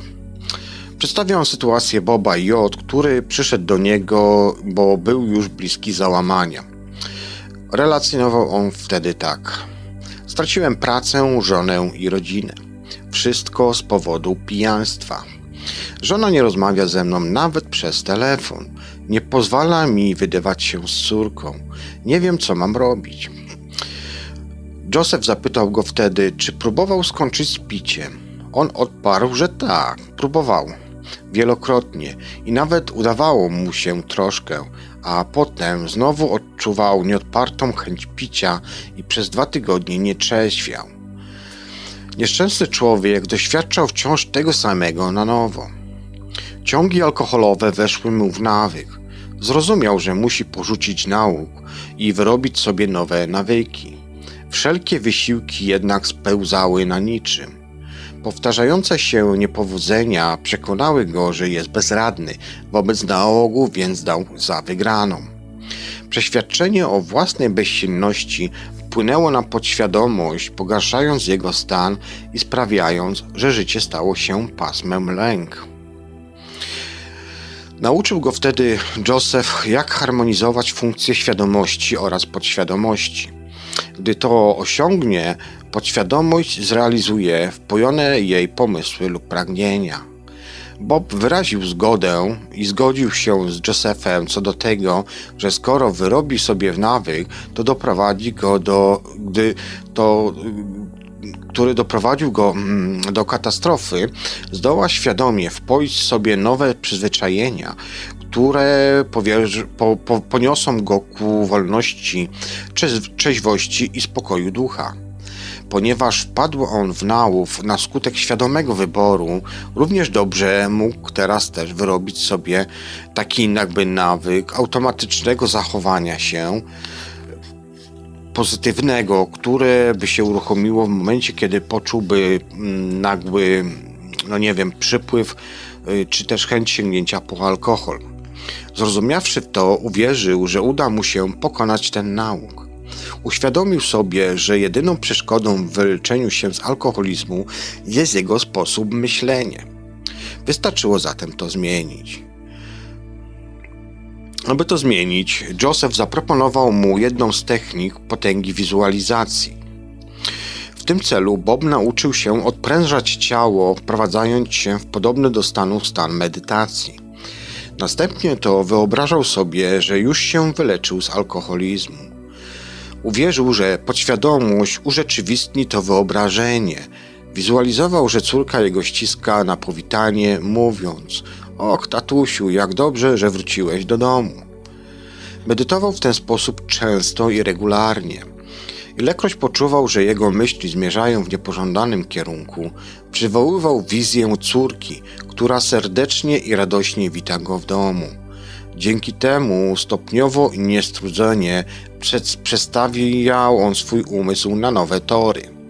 Nie tracił nadziei, wierząc, że prędzej czy później wpoi podświadomości nowy model zachowania. Powiedział mu wtedy Joseph, że jego podświadomość można również porównać do aparatu fotograficznego. Podświadomość świadomość do aparatu fotograficznego, zaś podświadomość do filmu o wysokiej czułości, która rejestruje i utrwala obrazy w postaci zdjęć.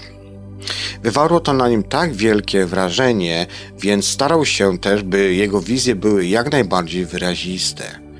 Zdjęcia wykonujemy po ciemku. Podobnie jest z wizjami, które utrwalamy w ciemni naszej podświadomości. Zatem bardzo potężna mm, moc wizualizacji oraz umiejętności spodobała to, że Bob zrozumiał, że skoro świadomość działa jak aparat fotograficzny, zbędny jest wszelki wysiłek.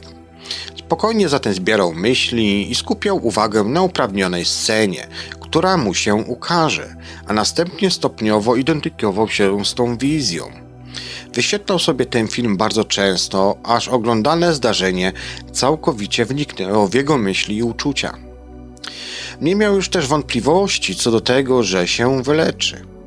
Ilekroć poczuł, że ma na przykład się ochotę upić, szybko wyobrażał sobie, że jest w domu z rodziną. Dzięki niezachwianej wierze w to, że wizualizacja stanie się rzeczywistością, odniósł w końcu sukces. Obecnie jest też szczęśliwym, pogodzonym ze swoją rodziną, yy, niepijącym i robiącym karierę człowiekiem. Tryska radością życia. Przykładów jest naprawdę dużo, można by to było mnożyć, mnożyć i mnożyć, ale może to nie będę wam przytaczał wszystkich oczywiście, bo no bo to by też troszkę E, troszkę by to zajęło, a też nie chcę znowu cytować całej książki.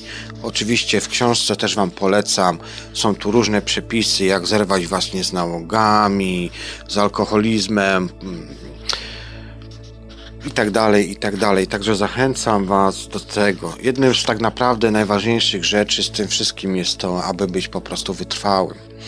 Jeśli do Twoich drzwi zastuka strach lub niepokój, czy też wątpliwości, trwal przy swoich wyobrażeniach, nie trać celu z oczu.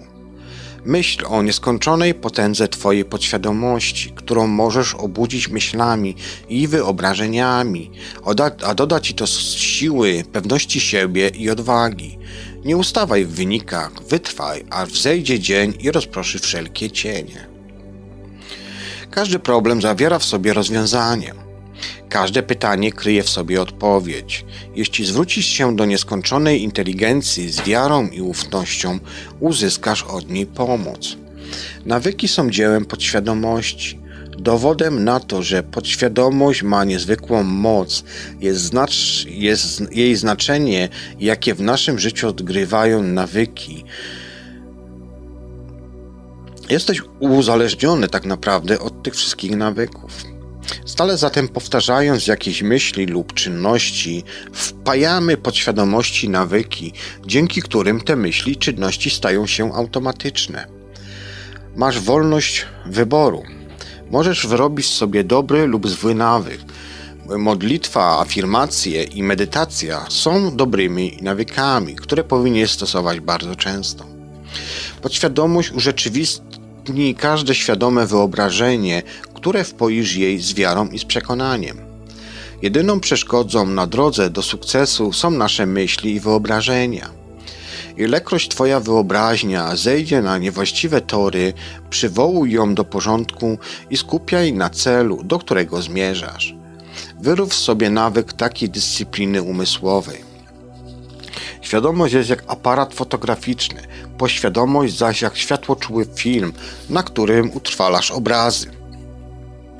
Coś takiego jak pech nie istnieje. Zdarzają się skutki trwożyzn myśli, które świadomie powtarzasz. Przerwij złą passę, działając przekonaniem, z pełnym przekonaniem, że Twoje poczynania przebiegają zgodnie z powyższym prawem, prawem stwórczym. Wyobraź sobie szczęśliwe zakończenie i ufnie trwaj przy tej wizji. Zanim wyrobisz sobie na przykład nowy nawyk, musisz mieć pewność, że jest on pożądany. Gdy chęć zrzucenia złego nawyku jest większa niż chęć jego kontynuowania, jesteś w 51% uleczony. Cudze słowa oraz myśli mogą ci zaszkodzić tylko za Twoim przyzwoleniem i przy świadomym udziale. Wytrwale zatem dąż do celu, którym są spokój, harmonia i radość. W Twoim wszechświecie, prywatnym wszechświecie mają znaczenie tylko i wyłącznie Twoje myśli. Nadużywanie alkoholu wynika z nieświadomej potrzeby ucieczki od rzeczywistości. Przyczyną alkoholizmu jest negatywne i destrukcyjne myślenie. Aby się zatem wyleczyć, myśl o wolności, trzeźwości i doskonałości oraz odczuwaj radość z wyzwolenia się od tego nałogu. Wielu alkoholików nie może się wyleczyć, gdyż nie ma odwagi przyznać się do nałogu. To samo prawo prawdopodobnie podświadomości, które dotąd zniewalało cię oraz skrępowało, może obdarzyć cię wolnością i szczęściem. Od ciebie zatem zależy, jak wykorzystujesz działanie tego prawa. Sięgnąłeś po butelkę wiedziony wyobraźnią? Wyobraź zatem sobie, że uwolniłeś się od nałogu i pozwól, by teraz wyobraźnia cię wyzwoliła. Prawdziwą przyczyną alkoholizmu jest negatywne i destrukcyjne myślenie albowiem taki jest człowiek, jakie myśli w sercu jego, czyli w podświadomości. Gdy do drzwi Twego umysłu zastuka strach, przepędź go wiarą w Stwórcę oraz w dobro. Kluczem jest tutaj to, że jeśli szczerze intensywnie, że jeśli szczerze i intensywnie pragniesz usunąć jakąś przeszkodę, jeśli jesteś bliski podjęcia stanowczej decyzji, znajdziesz wyjście z sytuacji. Jeśli śmiało i ufnie zdecydujesz, że chcesz podążyć określoną drogą, zwycięstwo i sukces są pewne. Jak zatem za pomocą podświadomości pozbyć się strachu? Powiadają, że najgorszym wrogiem człowieka jest strach. Strach bywa przyczyną niepowodzeń, chorób i złych stosunków międzyludzkich. Miliony ludzi boją się przeszłości, przyszłości, starości, choroby umysłowej i śmierci. Strach jednak jest tylko myślą, a to oznacza, że boisz się własnych myśli. Joseph tutaj w swojej książce przedstawia taką jedną historię swojego studenta, który opowiedział mu kiedyś, że zaproszono go, aby wygłosił przemówienie na bankiecie stowarzyszenia, którego był członkiem. Na myśl o tym, że ma wystąpić ten student przed tysięcznym tłumem, a właściwie audytorium, nie tłumem, wpadł w panikę, tym bardziej, że wielu gości było znakomitościami w swoich dziedzinach. Aby przezwyciężyć strach przez kilka wieczorów, usadawiał się na jakieś 5 minut w wygodnym fotelu i powoli powtarzał sobie, cytuję, Zapanuję nad tremą, już się jej pozbywam. Wygłoszę przemówienie opanowany i pewny siebie. Jestem spokojny i beztroski. Koniec cytatu. Ten właśnie oto sposób praktycznie zastosował prawo umysłu. Gdy nadeszła pora bankietu, wygłosił doskonałe przemówienie. Podświadomość jest podatna na sugestie. Gdy uspokoisz umysł i odprężysz ciało, świadome myśli zapadną w podświadomości. Proces ten można porównywać, przyrównywać do osmozy, polegającej na tym, że płyn przenika przez porowatą błonę. Pozytywne myśli przenikają do podświadomości, gdzie wydają owoce, a ty stajesz się pewny siebie, pogodny oraz spokojny. Największym wrogiem, e, powiadają, że największym wrogiem człowieka jest strach. Strach bywa przyczyną niepowodzeń, chorób i złych stosunków międzyludzkich. Miliony ludzi boją się przeszłości, przyszłości, starości, choroby umysłowej oraz śmierci. To, o, którym, o czym Wam wspominałem dosłownie 5 minut temu, może nawet mniej. Małe dziecko jest na przykład przerażone, gdy kolega powie mu, że pod łóżkiem czai się jakiś potwór, który zabierze je nocą. Ale gdy rodzice zapalą światło i pokażą dziecku, że nie ma tam żadnego potwora, a strach po prostu mija w tym momencie. Strach w umyśle dziecka był tak samo nierealny jak potwór pod tym łóżkiem. Dzięki temu, że poznało ono prawdę, pozbyło się strachu. Okazało się, że to, czego się bało, nie istnieje. Podobnie z większością naszych obaw. Ich przyczyna po prostu nie istnieje. Strach to tylko posępny mrok, czający się w naszej wyobraźni. A kluczem, co jest tutaj, w tym przypadku? Kluczem jest to, aby zrobić to, czego się boić. boisz. Wielki na przykład XIX-wieczny filozof oraz poeta rapu Waldo Emerson powiedział kiedyś, cytuję, Zrób to, czego się boisz, a strach minie. Koniec cytatu. W swoim czasie, on, y, w swoim czasie Joseph również truchlał się na myśl o publicznych wystąpieniach. Y, gdyby wtedy na przykład poddał się tej straszliwej tremie, nie, na pewno byście nie, nie, nie słuchali tej audycji, o której wam opowiadam, bo Joseph by po prostu książki nie napisał. Y, także to tak to właśnie wygląda. Pozbył się on onieśmielenia, postępując zgodnie z radą Emersona. Dygocząc ze strachu, zmusił się do wystąpień publicznych. Strach ustępował stopniowo, aż w końcu, jak sam Joseph przyznaje, polubił wręcz wykładanie, y, wygłaszanie wykładów. Doszło do tego, że nie mógł się nawet doczekać.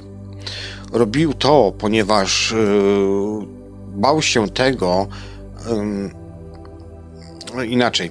Robił, robił to, czego się bał, aż pozbył się całkowicie swojego strachu. Podjąwszy świadomą decyzję i utwierdziwszy się w przekonaniu, że tak naprawdę potrafisz opanować strach, ty, drogi słuchaczu i słuchaczko, uruchomisz potęgę podświadomości, która zadziała zgodnie z naturą Twoich myśli. Jak zatem pokonać tremę? Jednym z przykładów jest przykład na przykład Judy L., czyli gospodyni domowej Pensylwanii, która była dumna z umiejętności balowania na porcelanie. Wielu jej znajomych ozdabiało swoje domy wykonywane przez nie, y, wykonywanymi przez nią dziełami. Pewnego dnia nauczycielka córki zaprosiła ją, by opowiedziała ona dzieciom o swoim hobby. Judy nie przyjęła zaproszenia, ponieważ bała się wystąpić przed publicznością, chociaż była, były, tą publicznością były ośmioletnie dzieci. Czytała kiedyś książkę Josepha na tematy właśnie w jaki sposób opanować swój strach i postanowiła z nich y, skorzystać. Co więcej, tuż przed snem i każdego ranka, zaraz po przebudzeniu odprężała się i powtarzała następującą afirmację. Cytuję. Jestem utalentowaną artystką i potrafię się dzielić moimi umiejętnościami, a nawet ich nauczać. Nie boję się opowiadać ludziom, jak malują na porcelanie. Opowiem o tym kolegom mojej córki, a potem także innym zainteresowanym. Koniec afirmacji. Po kilku miesiącach takich właśnie afirmacji przyszła do szkoły, by pokazać dzieciom swoje prace i wyjaśnić, jak je wykonała. Później w liście do Josepha napisała to, że. Dzieci i nauczyciele bardzo jej wtedy podziękowali, a potem również zwrócili się do niej także inni wychowawcy innych klas, aby mogła również takie prezentacje zrobić. Od tamtej pory Judy nie odczuwała tremy, tremy przez wystąpieniami publicznymi. Po jakimś czasie zapisała się nawet na zajęcia, gdzie ćwiczyła umiejętność przemawiania. A zatem adaptując powyższą metodę do swojej sytuacji, stosując ją z zaangażowaniem i ufnością, na pewno pozbędziesz się tremy. Jak strach przed niepowodzeniem. Często też również yy, Joseph, jak tutaj wpisze w swojej książce, książce opisuje on yy, sytuacje takie, gdzie przychodzą do niego studenci yy, z pobliskiego uniwersytetu, Wielu z nich uskarżało się jemu, że podczas egzaminów cierpią na tzw. Tak amnezję sugest sugestywną. Wszyscy opowiadali mu to samo, czyli to samo, czyli na przykład gdy przystępuję do, przystępuję do egzaminu, y, jest on na przykład obkuty na blachę, ale gdy na przykład zasiada nad kartką papieru, ma w głowie pustkę. Podobne trudności miewa wielu ludzi. Przyczyną tkwią w jednych z najważniejszych praw dotyczących podświadomości. Rozmawiając ze studentami, ustalił on, że nadmiernie boją się oni niepowodzenia. Na skutek tego ich podświadomość urzeczywistniała niepowodzenia. Strach przed niepowodzeniem doprowadzał ich do ich na skutek chwilowego zaniku pamięci.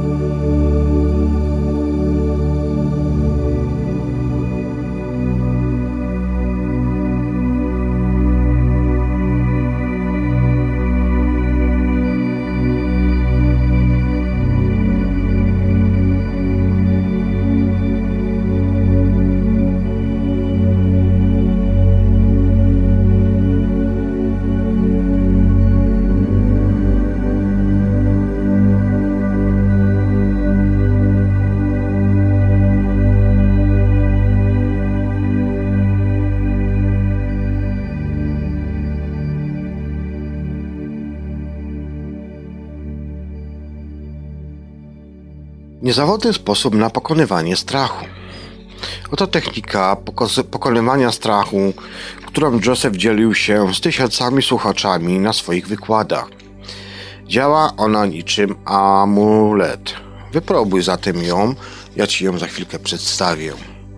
Załóżmy, że boisz się pływać. Trzy lub cztery razy dziennie zasiadaj spokojnie w fotelu. Następnie odpręż się całkowicie i wyobraź sobie, że pływasz.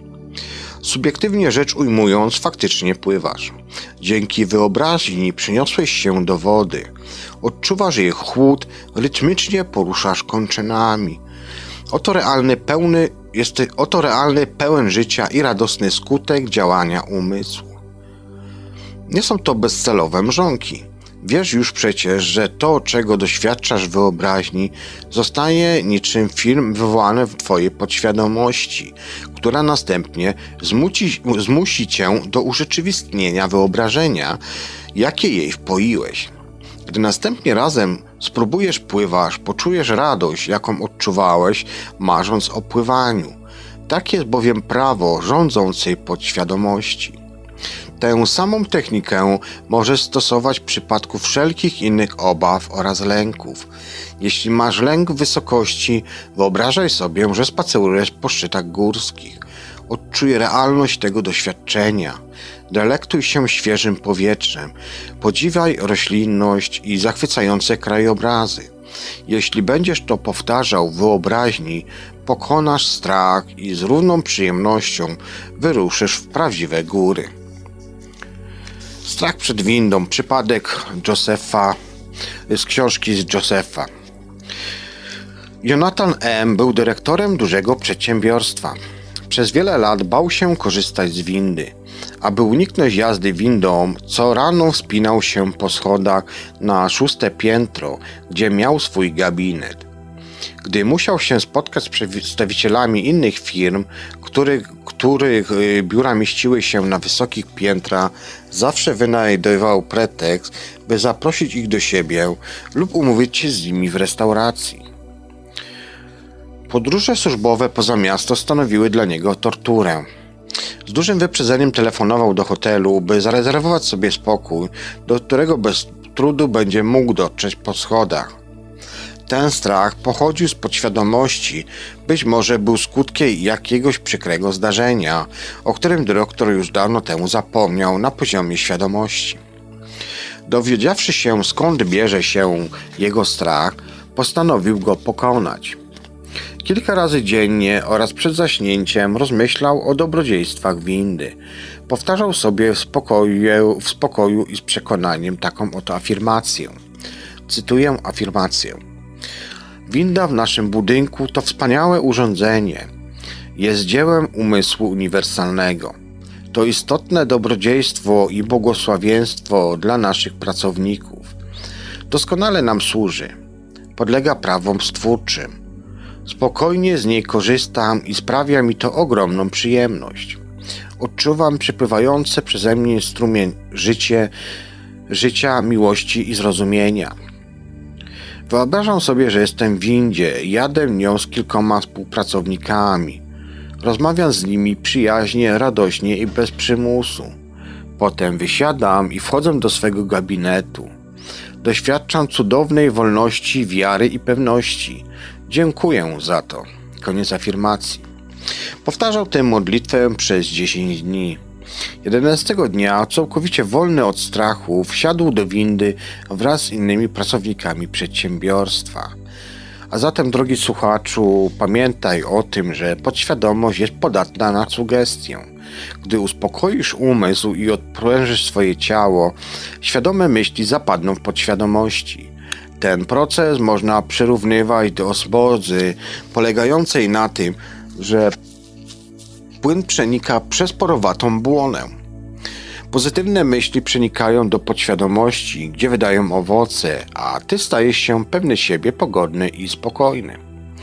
W obliczu strachu nienormalnego skup zatem uwagę na czymś, czego pragniesz. Pozwól, by to pragnienie bez reszty tobą owładnęło i całkowicie cię zaabsorbowało. Pamiętaj, że podświadomość zawsze zwycięża ze świadomością. Taka postawa doda ci pewności siebie i poprawi nastrój. Nieskończona potęga Twojej podświadomości działa w Twoim imieniu i cię, i cię nigdy nie zawiedzie. Obdarzy Cię spokojem i poczuciem bezpieczeństwa. Gdy do drzwi Twojego umysłu zastuka strach, gdy nękają Cię troski, niepokój lub zwątpienie, trwaj przy swojej wizji, dąż do celu. Myśl o nieskończonej potędze y, Twojej podświadomości, która, która potrafi pokierować myśleniem, wyobraźnią, to na pewno to też spowoduje to, że doda to Tobie pewności siebie, siły też i odwagi. Nie ustawaj zatem w wynikach, wytrwaj aż zejdzie dzień i rozproszy wszelkie cienie. Strach nienormalny to strach, yy, inaczej moglibyśmy ten strach zdefiniować tak, że generalnie człowiek ma jakby dwa wrodzone typy, rodzaje strachu. Przed upadkiem oraz przed nagłymi, yy, donośnymi odgłosami. Jest to strach całkowicie normalny służy nam, nam za coś w rodzaju systemu alarmowego, w który dla celów zach- samozachowawczych wyposażyła nas natura. Zatem strach normalny jest dobry. Słysząc na przykład przecież nadjeżdżający samochód, instynktownie uskakujesz na bok, ratując życie, prawda? Strach przed tym, że zostaniesz przejechany, sprawia, że działasz odruchowo. Wszelkie inne rodzaje strachu są nienormalne. Zostały one wywołane rozmaitymi doświadczeniami lub przekazali nam jej rodzice, krewni, nauczyciele oraz inne osoby, które miały na nas wpływ w tamtych właśnie czasach yy, młodości, w czasach dzieciństwa. A zatem strach nienormalny ogarnia nas wtedy, gdy tracimy kontrolę nad wyobraźnią. Można by tu było przytaczać jeszcze też sporo przykładów, ale na przykład yy, jeden z przykładów jest na przykład pewna osoba, która została zaproszona na przykład samolotem dookoła świata. Zaczęła ona wyczytać z gazet wiele doniesień o katastrofach lotniczych. Zakupiła nawet taśmę wideo z filmem yy, najstraszliwsze katastrofy lotnicze. Wyobrażała sobie na przykład jakby to było, gdyby spadała samolotem do, wodów i to, do wody i tonęła.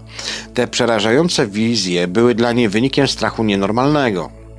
Gdyby trwała przy tych wyobrażeniach poprzez siłę autosugestii czy sugestii na swoją świadomość i podświadomość, mogłaby przyciągnąć naprawdę coś, mm, coś złego po prostu do siebie.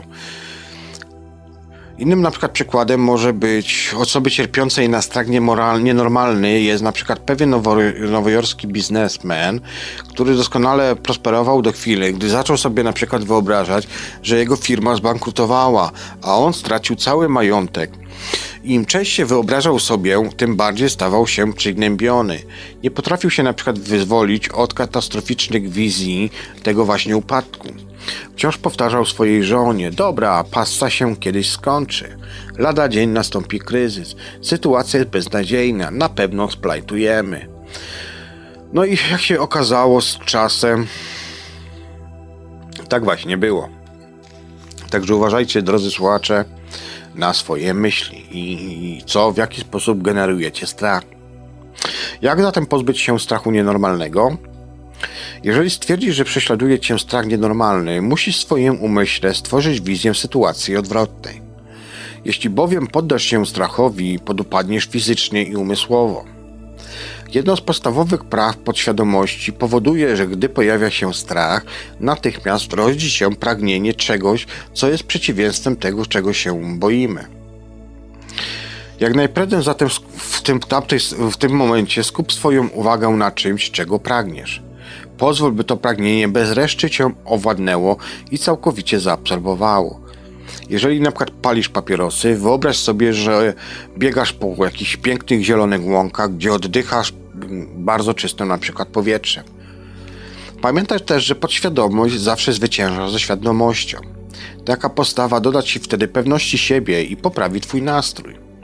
Nieskończona potęga podświadomości działa w twoim imieniu i cię nie zawiedzie. Obdarzy cię spokojem oraz poczuciem bezpieczeństwa a zatem spójrz strachowi prosto w oczy. Pewien na przykład dyrektor, y, który kierował sprzedażą wielkiej międzynarodowej korporacji, y, zwierzył się kiedy Josephowi, że, że zaczynał on jako przedstawiciel handlowy. Ilekroć miał on odwiedzać klienta, sześciokrotnie okrążał jego dom, zanim odważył się wejść. Jego bezpośrednia przełożona była człowiekiem doświadczonym i spostrzegawczym. Pewnego dnia powiedziała, cytuję, za drzwiami y, nie dybie przecież żaden potwór, nie ma się czego bać, koniec cytatu. Przyznało mu się, że ona sama także nie jest wolna od strachu, ale ilekroć go poczuje, stawia mu czoła i spogląda prosto w oczy. Za każdym razem ten strach znika. Innym przypadkiem jest przypadek człowieka, który się sam wyrzucił z pracy. Był to pan Rafał S., kierownik działu Wielkiej Fundacji, który wyznał, że przez trzy lata żył on w nieustannym strachu, że straci swoje stanowisko w pracy. Wciąż zatem wyobrażał sobie swoje jakieś niepowodzenia. Obawiał się, że jego podwładni awansują na jego przełożonych. Nie miał on najmniejszych powodów do takich obaw, bowiem były one wyłącznie wytworem jego imaginacji. Niezwykle żywa wyobraźnia podsuwała mu dramatyczne obrazy, aż wreszcie stał się nerwowy i nieudolny. W końcu faktycznie poproszono go, by się zwolnił. Jak pewnie się już domyślacie, w rzeczywistości to sam Rafael y, wyrzucił się z pracy. Jego nieustająco negatywne wyobrażenia i przepełnione strachem sugestie, które wpajał swojej podświadomości, sprawiły to, że zareagowała ona stosownie do tego. Doprowadziło to do tego, że podejmował on błędne decyzje i popełniał głupie pomyłki. Gdyby na przykład od razu skupił się na przeciwieństwie przerażających wizji, nie wymówiono by mu wtedy pracy. Także wiecie już jak to działa.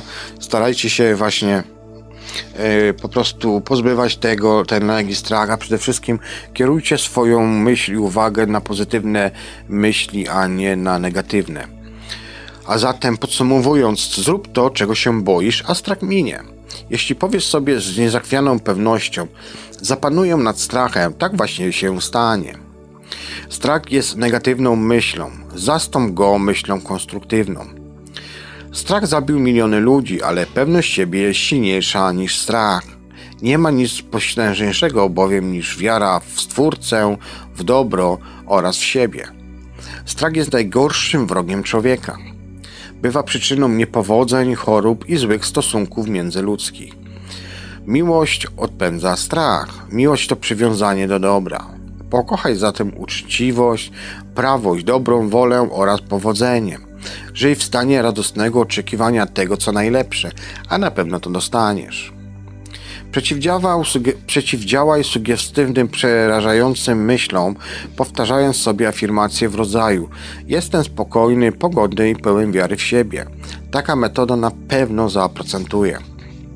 Strach bywa przyczyną zaników pamięci podczas egzaminów, a zatem pozbędziesz się go często powtarzając afirmacje.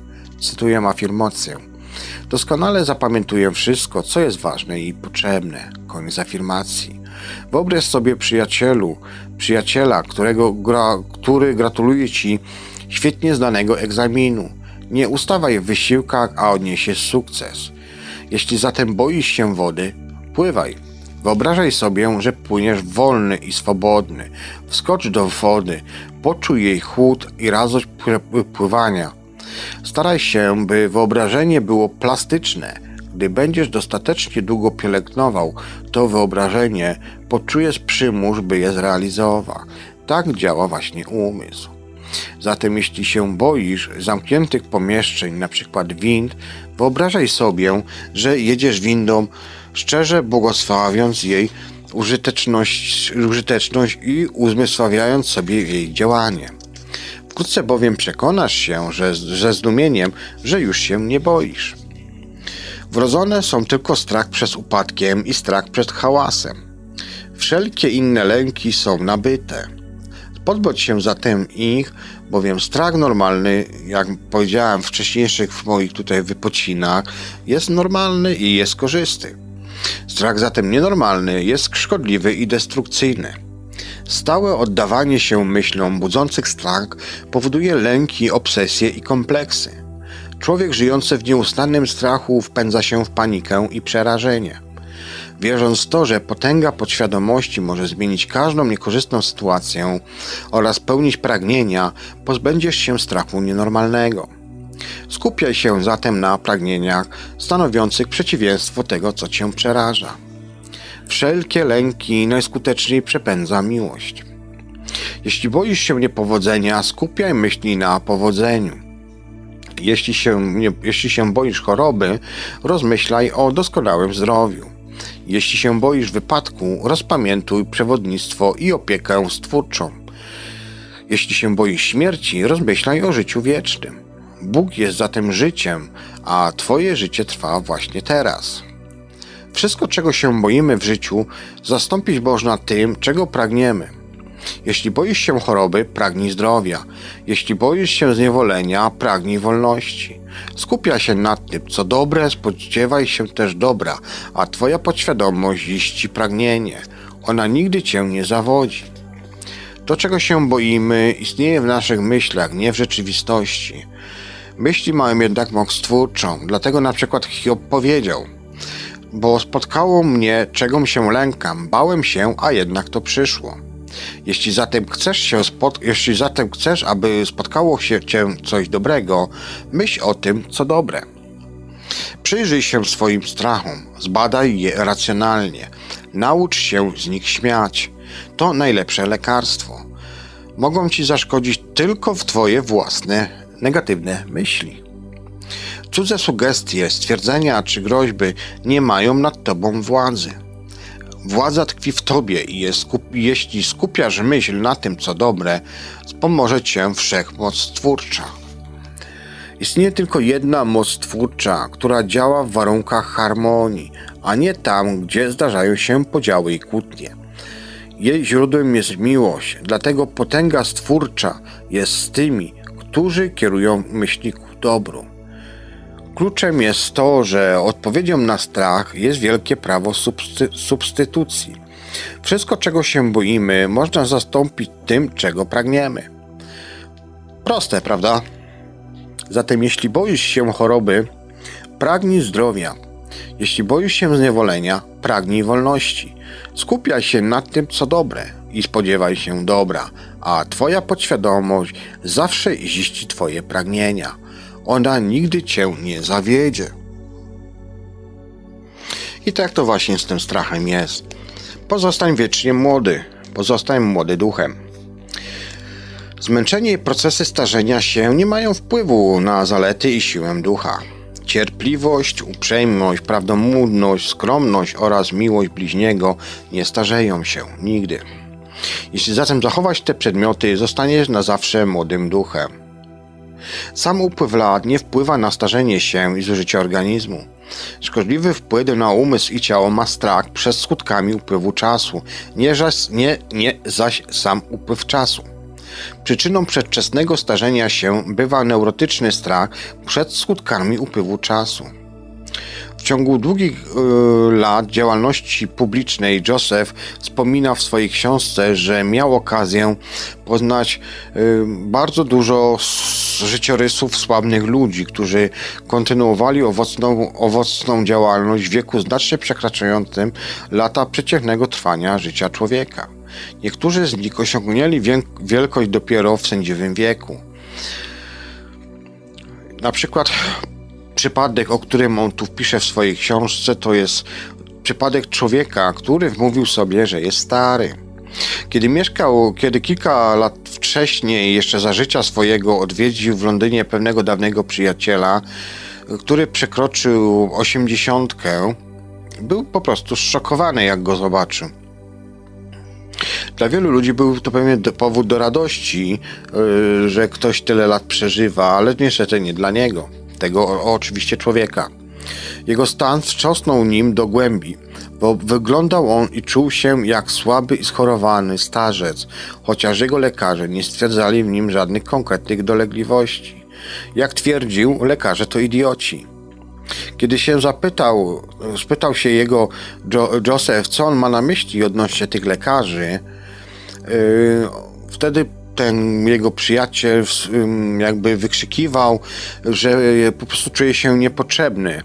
I niby dlaczego też miałby na przykład jego potrzebować. Ciągle tylko wmawiał sobie, że jest ciężarem dla rodziny, dla bliskich, dla przyjaciół, dla otoczenia. Jak twierdził, po prostu starzejemy się i umieramy. Od i koniec historii. Zrozumiał wtedy Joseph, że na swój sposób miał w pewnym sensie rację w tym podejściu do przyczyn swoich dolegliwości. Był chory, ale nie na skutek życia, e, lecz na skutek sposobu, w jaki, sposobu, w jaki je postrzegał. Główną przyczyną jego postępującego zniedołężenia było poczucie bezsensu i nieprzydatności.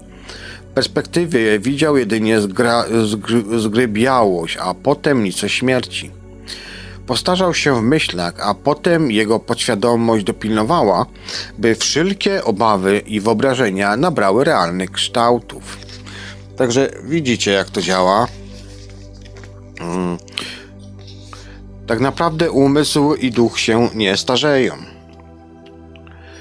Ludziom, którzy uważają, że życie ogranicza się do ziemskiego kręgu narodzin, dzieciństwa, młodości dojrzałości i starości, należy naprawdę współczuć. Osoby o takich przekonaniach pozbawione są kotwicy, nadziei, sensu istnienia. Dla nich życie nie ma znaczenia. Takie zapatrywania prowadzą do rozczarowań, stagnacji, cykizmu oraz poczucia beznadziei, powołując neurozy i rozmaite zaburzenia psychiczne i umysłowe. Jeśli nie wytrzymujesz szybkiej gry w tenisa, jeśli pływasz wolniej niż twoje dzieci, jeśli twoje ciało nie jest już tak sprawne jak dawniej, jeśli twój chód stał się bardziej ociężały, czas uświadomić sobie, że życie wciąż się zmienia i przejawia się w coraz to nowsze formy. To, co ludzie nazywają śmiercią, jest tylko podróżą w inny, nowy wymiar życia. Po jednym z wykładów, um, albo może nie, to zostawmy to, bo to jest troszkę szerszy temat, to, to, weźmie, bo to pominiemy. Generalnie chodzi o to, abyś nikomu nie ustępował i, i tak naprawdę czujesz się tym, kim tak naprawdę jesteś. Albo inaczej, czujesz się tym i wyglądasz na to, jak wyrażasz się w swoich własnych myślach. A zatem zamiast mówić sobie jestem stary, mów przeciwieństwo tego, czyli posiadłem mądrość boskiego życia. Nie pozwól, by władze, prasa czy też statystyka roztaczały przed tobą obraz starości, podupadania, niedowężenia, demencji oraz beznadziei. Interesuj się życiem, nie śmiercią. Uwierz, że w sędziwym wieku będziesz szczęśliwy, promienny, odnoszący sukcesy, pogodny i silny. Powitaj sędziwy wiek z aprobatą. Cechują go, cechują go jemu tylko właściwe wspaniałości, mądrość i piękno. Spokój, miłość, radość, piękno, szczęśliwość, mądrość, dobra wola i zrozumienie to przymioty, które się nie starzeją i nie umierają. Przejście na emeryturę może stać się początkiem nowej przygody i wyzwań, okazją do urzeczywistniania wieloletnich marzeń, marzeń, o których zawsze za życia marzyłeś, a nie zawsze miałeś, że tak powiem, okazję tego osiągnąć. Bądź zatem twórcą, a nie więźniem. Krokiem we właściwym kierunku byłaby ustawa zabraniająca pracodawcom dyskryminowania pracowników z powodu ich wieku. Prawo nie może jednak odmieniać ludzkiego osądu. Człowiek w wieku lat 65 może być umysłowo, fizycznie i psychicznie młodszy niż jeden 30-latek. Ludzie starsi mają prawo cieszyć się owocami swojej pracy oraz być współtwórcami społeczeństwa, nie zaś jego więźniami skazanymi na beznadziejność z powodu wieku. Funkcjonowanie ciała ulega z wielkim stopniowemu spowolnieniu, ale zdolności umysłu, takie jak aktywność, przytomność, czujność, można rozwiązać dzięki podświadomości. Umysł bowiem nie starzeje się nigdy. Jak na przykład Hiob mówił, tutaj zacytuję wam słowa jego. Kto dawno szczerze, kto dawne szczęście mi wróci, czas, kiedy Bóg mnie osłaniał gdy świecił mi lampą nad głową. Z jego światłem kroczyłem w ciemności, gdym lata jesienne przeżywał, gdy Bóg osłaniał mój namiot. Koniec cytatu. Jaki jest zatem sekret młodości? Jeśli chcesz powrócić do dni młodości, musisz poczuć, jak całe Twoje jestestwo wypełnia cudowna, uzdrawiająca, samoodnawiająca się moc podświadomości. Pamiętaj i ciesz się myślą, że ta moc inspiruje cię, ożywia, odmładza i dodaje sił duchowych. Tak samo jak za młodu możesz tryskać entuzjazmem i radością, bowiem duchowo i emocjonalnie zawsze możesz powrócić do tamtego promiennego stanu. Lampa nad Twoją głową to mądrość boskiej inteligencji. Odsłoni Ci ona wszystko, co tak naprawdę zapragniesz. Dzięki niej nie dasz się zwieść pozorom i dostrzeżesz własne dobro i własną wspaniałość. Pozwól, by prowadziła cię podświadomość, która niczym światło poranka rozprasza wszelki mrok. Stwórz zatem obraz z siebie. Zamiast na przykład mówić jestem stary, mów mam mądrość życia w Bogu, Stwórcy, w energii. Nie pozwól, aby władze, prasa czy statystyki roztaczały przed tobą obraz starości, podupadania, niedołężenia, demencji i beznadziei. Pamiętaj, że twój umysł nigdy się nie starzeje. W roku na przykład 1932 wybitny kardiochirurg Michael DeBakey opracował pierwszą pompę wspomagającą pracę serca. Gdy miał lat 90, dostał pozwolenie na rozpoczęcie badań nad klinicznym zastosowaniem tego nowego wynalazku. Maleńkie takie pompki, którą można było wszczepić do klatki piersiowej pacjenta cierpiącego na ciężką niewydolność serca. Oprócz tych badań nad, nad, y, nadal przeprowadzał on operacje. Jego kolega powiedział wtedy, aby dokonać tego, co on, kto inny musiałby żyć 5 albo 6 razy. Tak więc w wieku lat 90 DeBakey następująco sformułował swoją filozofię życiową. Cytuję. Dopóki jesteś fizycznie i umysłowo zdolny, by podejmować wyzwania, życie jest stymulujące i dodaje sił. Koniec cytatu. A więc masz tyle lat, na ile się czujesz.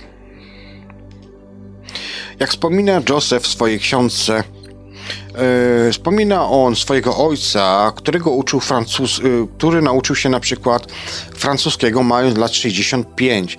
W wieku 70 stał się on autorytetem w tej dziedzinie. Po 70 zaczął studiować celtycki i został wybitnym i znanym nauczycielem tego języka. Do śmierci, a zmarł w wieku lat 99, pomagał swojej siostrze, pomagał siostrze Josefa w pracy na wyższej uczelni. Jego umysł do końca był równie jasny jak wtedy, gdy liczył lat 20. Z upływem lat y, ojciec jego rozumował coraz bardziej przenikliwie. Doprawdy więc wiek człowieka zależy od tego, w jaki sposób on się czuje i w jaki sposób on myśli. Także niesamowite i piękne, prawda? Podsumowanie tego wszystkiego. Cierpliwość, uprzejmość, miłość i dobra wola, radość, szczęście, mądrość i zrozumienie. Oto zalety, które nigdy się nie starzeją. Kultywuj je, kultywuj je zatem i, podawa, i dawaj im wyraz, a pozostaniesz młodym ciałem i duchem. Neurotyczny strach przed skutkami upływu czasu może spowodować przedwczesne starzenie się. Starość nie jest zmierzchem życia, jest tylko świtem mądrości ludzkiego umysłu. Najbardziej produktywne lata mogą przypaść na wiek pomiędzy 65 a 95 rokiem życia. Witaj upływ lat z zadowoleniem. Dzięki niemu postępujesz, nie mając końca ścież- nie mającą końca ścieżkę życia. Stwórca jest życiem, a ty żyjesz z Stwórcy. Zatem stale życie się odnawia, jest wieczne i niezniszczalne. Jest, jego, jest rzeczywistością wszystkich ludzi, wiecznie żyjących, których życie jest życiem stwórczym. Nie dostrzegasz własnego umysłu, lecz wiesz, że go masz. Nie możesz zobaczyć swojej duszy, lecz wiesz, że istnieje duch sztuki, duch muzyki i duch retoryki kierujące Twoim umysłem i sercem, duchy dobroci, prawdy i piękna, także są nieodparcie rzeczywiste. Nie dostrzegasz życia, lecz wiesz, że żyjesz. Starość można określić jako czas kontemplacji praw twórczych oglądalnych z najwyższej perspektywy. Radość wieku sędziwego, radości wieku sędziwego są większe od uciek wieku młodzieńczego. Człowiek stary jest atletą duchem i ciałem. Nauka spowalnia, y, spowalnia ruchy jego ciała, natura, przepraszam, natura spowalnia ruchy jego ciała, dzięki czemu ma on sposobność medytowania nad sprawami wieczności. Liczymy upływające lata wtedy, gdy nie mamy nic innego do roboty. Wiara i przekonania nie podlegają rozkładowi. A więc masz tyle lat, na ile się czujesz. Jesteś tak silny, jak się czujesz. Jesteś na tyle użyteczny, na ile takim się czujesz. Możesz pozostać na zawsze młodym duchem. To są podstawowe prawa. Siwe włosy to atut. Nie handlujesz przecież siwizną.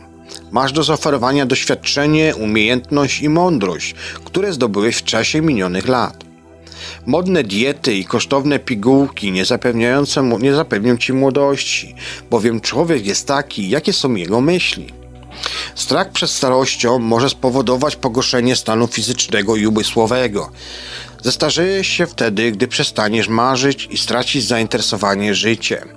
Zestarzejesz się wtedy, gdy staniesz się drażliwy, zrzęźliwy, nieznośny i marudny. Rozmyślaj zatem o Stwórcy i Jego prawdziwej naturze, promieniuj Jego miłością. Oto czym jest młodość. Spoglądaj zatem przed siebie, a użyć czekające cię życie wieczne. Emerytura to dopiero początek przygody. Zbogacaj wiedzę, poszerzaj horyzonty, zajmij się tym, o czym zawsze marzyłeś. Kiedyś musiałeś jeszcze pracować i zarabiać na życie. Teraz, kiedy masz czas, korzystaj z życia. Stań się współtwórcą, a nie więźniem społeczeństwa. Nie ukrywaj swych talentów i umiejętności. Tajemnicą wiecznej młodości są miłość, radość, spokój wewnętrzny i pogoda ducha. W duchu bowiem Boga, Stwórcy, inteligencji najwyższej nie ma ciemności. Jesteś potrzebny. Wielcy na przykład filozofowie, artyści, uczeni, pisarze i inni, wybrane, inne wybrane osobowości często tworzą swoje największe dzieła właśnie pod koniec życia, po 70, po 80, po 90. Owocami, owocami jesieni życia są miłość, radość, spokój, cierpliwość, łagodność, wiara, wyciszenie i opanowanie. Jesteś bowiem dzieckiem nieskończoności, jesteś dzieckiem wieczności, jesteś cudem stworzenia. Starość to nie tragedia.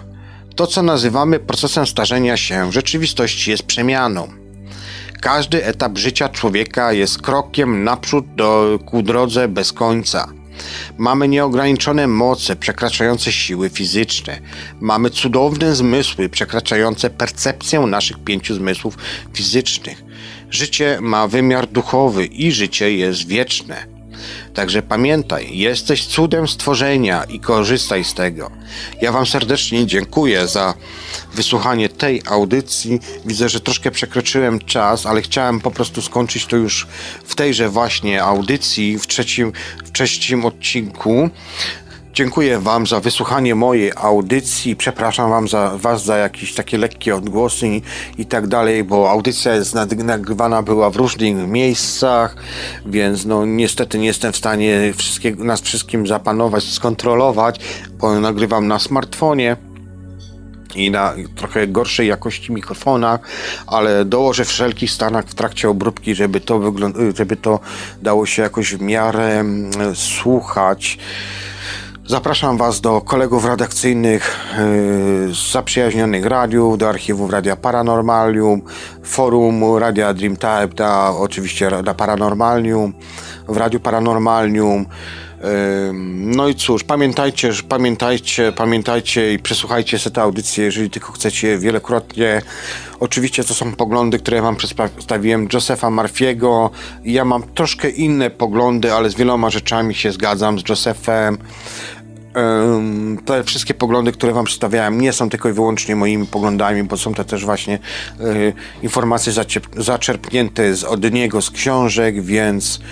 Ale chodzi mi generalnie, chodziło mi o to, żeby Wam przedstawić, w jaki sposób to wszystko tutaj działa i tak dalej. Wnioski pozostawiam Wam, nigdy nikomu nie mówię, w co ma wierzyć, co nie. To jest indywidualna ka y, sprawa każdego słuchacza. Niech on sobie sam podejmuje według swojego doświadczenia, swojego wyczucia, czucia, y, czy to, co mówi Joseph, czy to, co powiedziałem ja wam, jest prawdą, czy nie. Także tutaj zawsze ta furtka jest otwarta, trzeba mieć otwarty umysł. I tyle. Zapraszam Was do następnej audycji. Nie wiem kiedy, nie podaję Wam terminu, ale myślę, że będzie pod koniec tego roku sporo tych audycji, więc nie będziecie na pewno narzekać na brak tych, na brak, na brak audycji czasu. Ja Wam jeszcze raz serdecznie dziękuję. Zapraszam do, do, do, na audycję w przyszłości, a tymczasem do zobaczenia i do usłyszenia następnym razem. Cześć!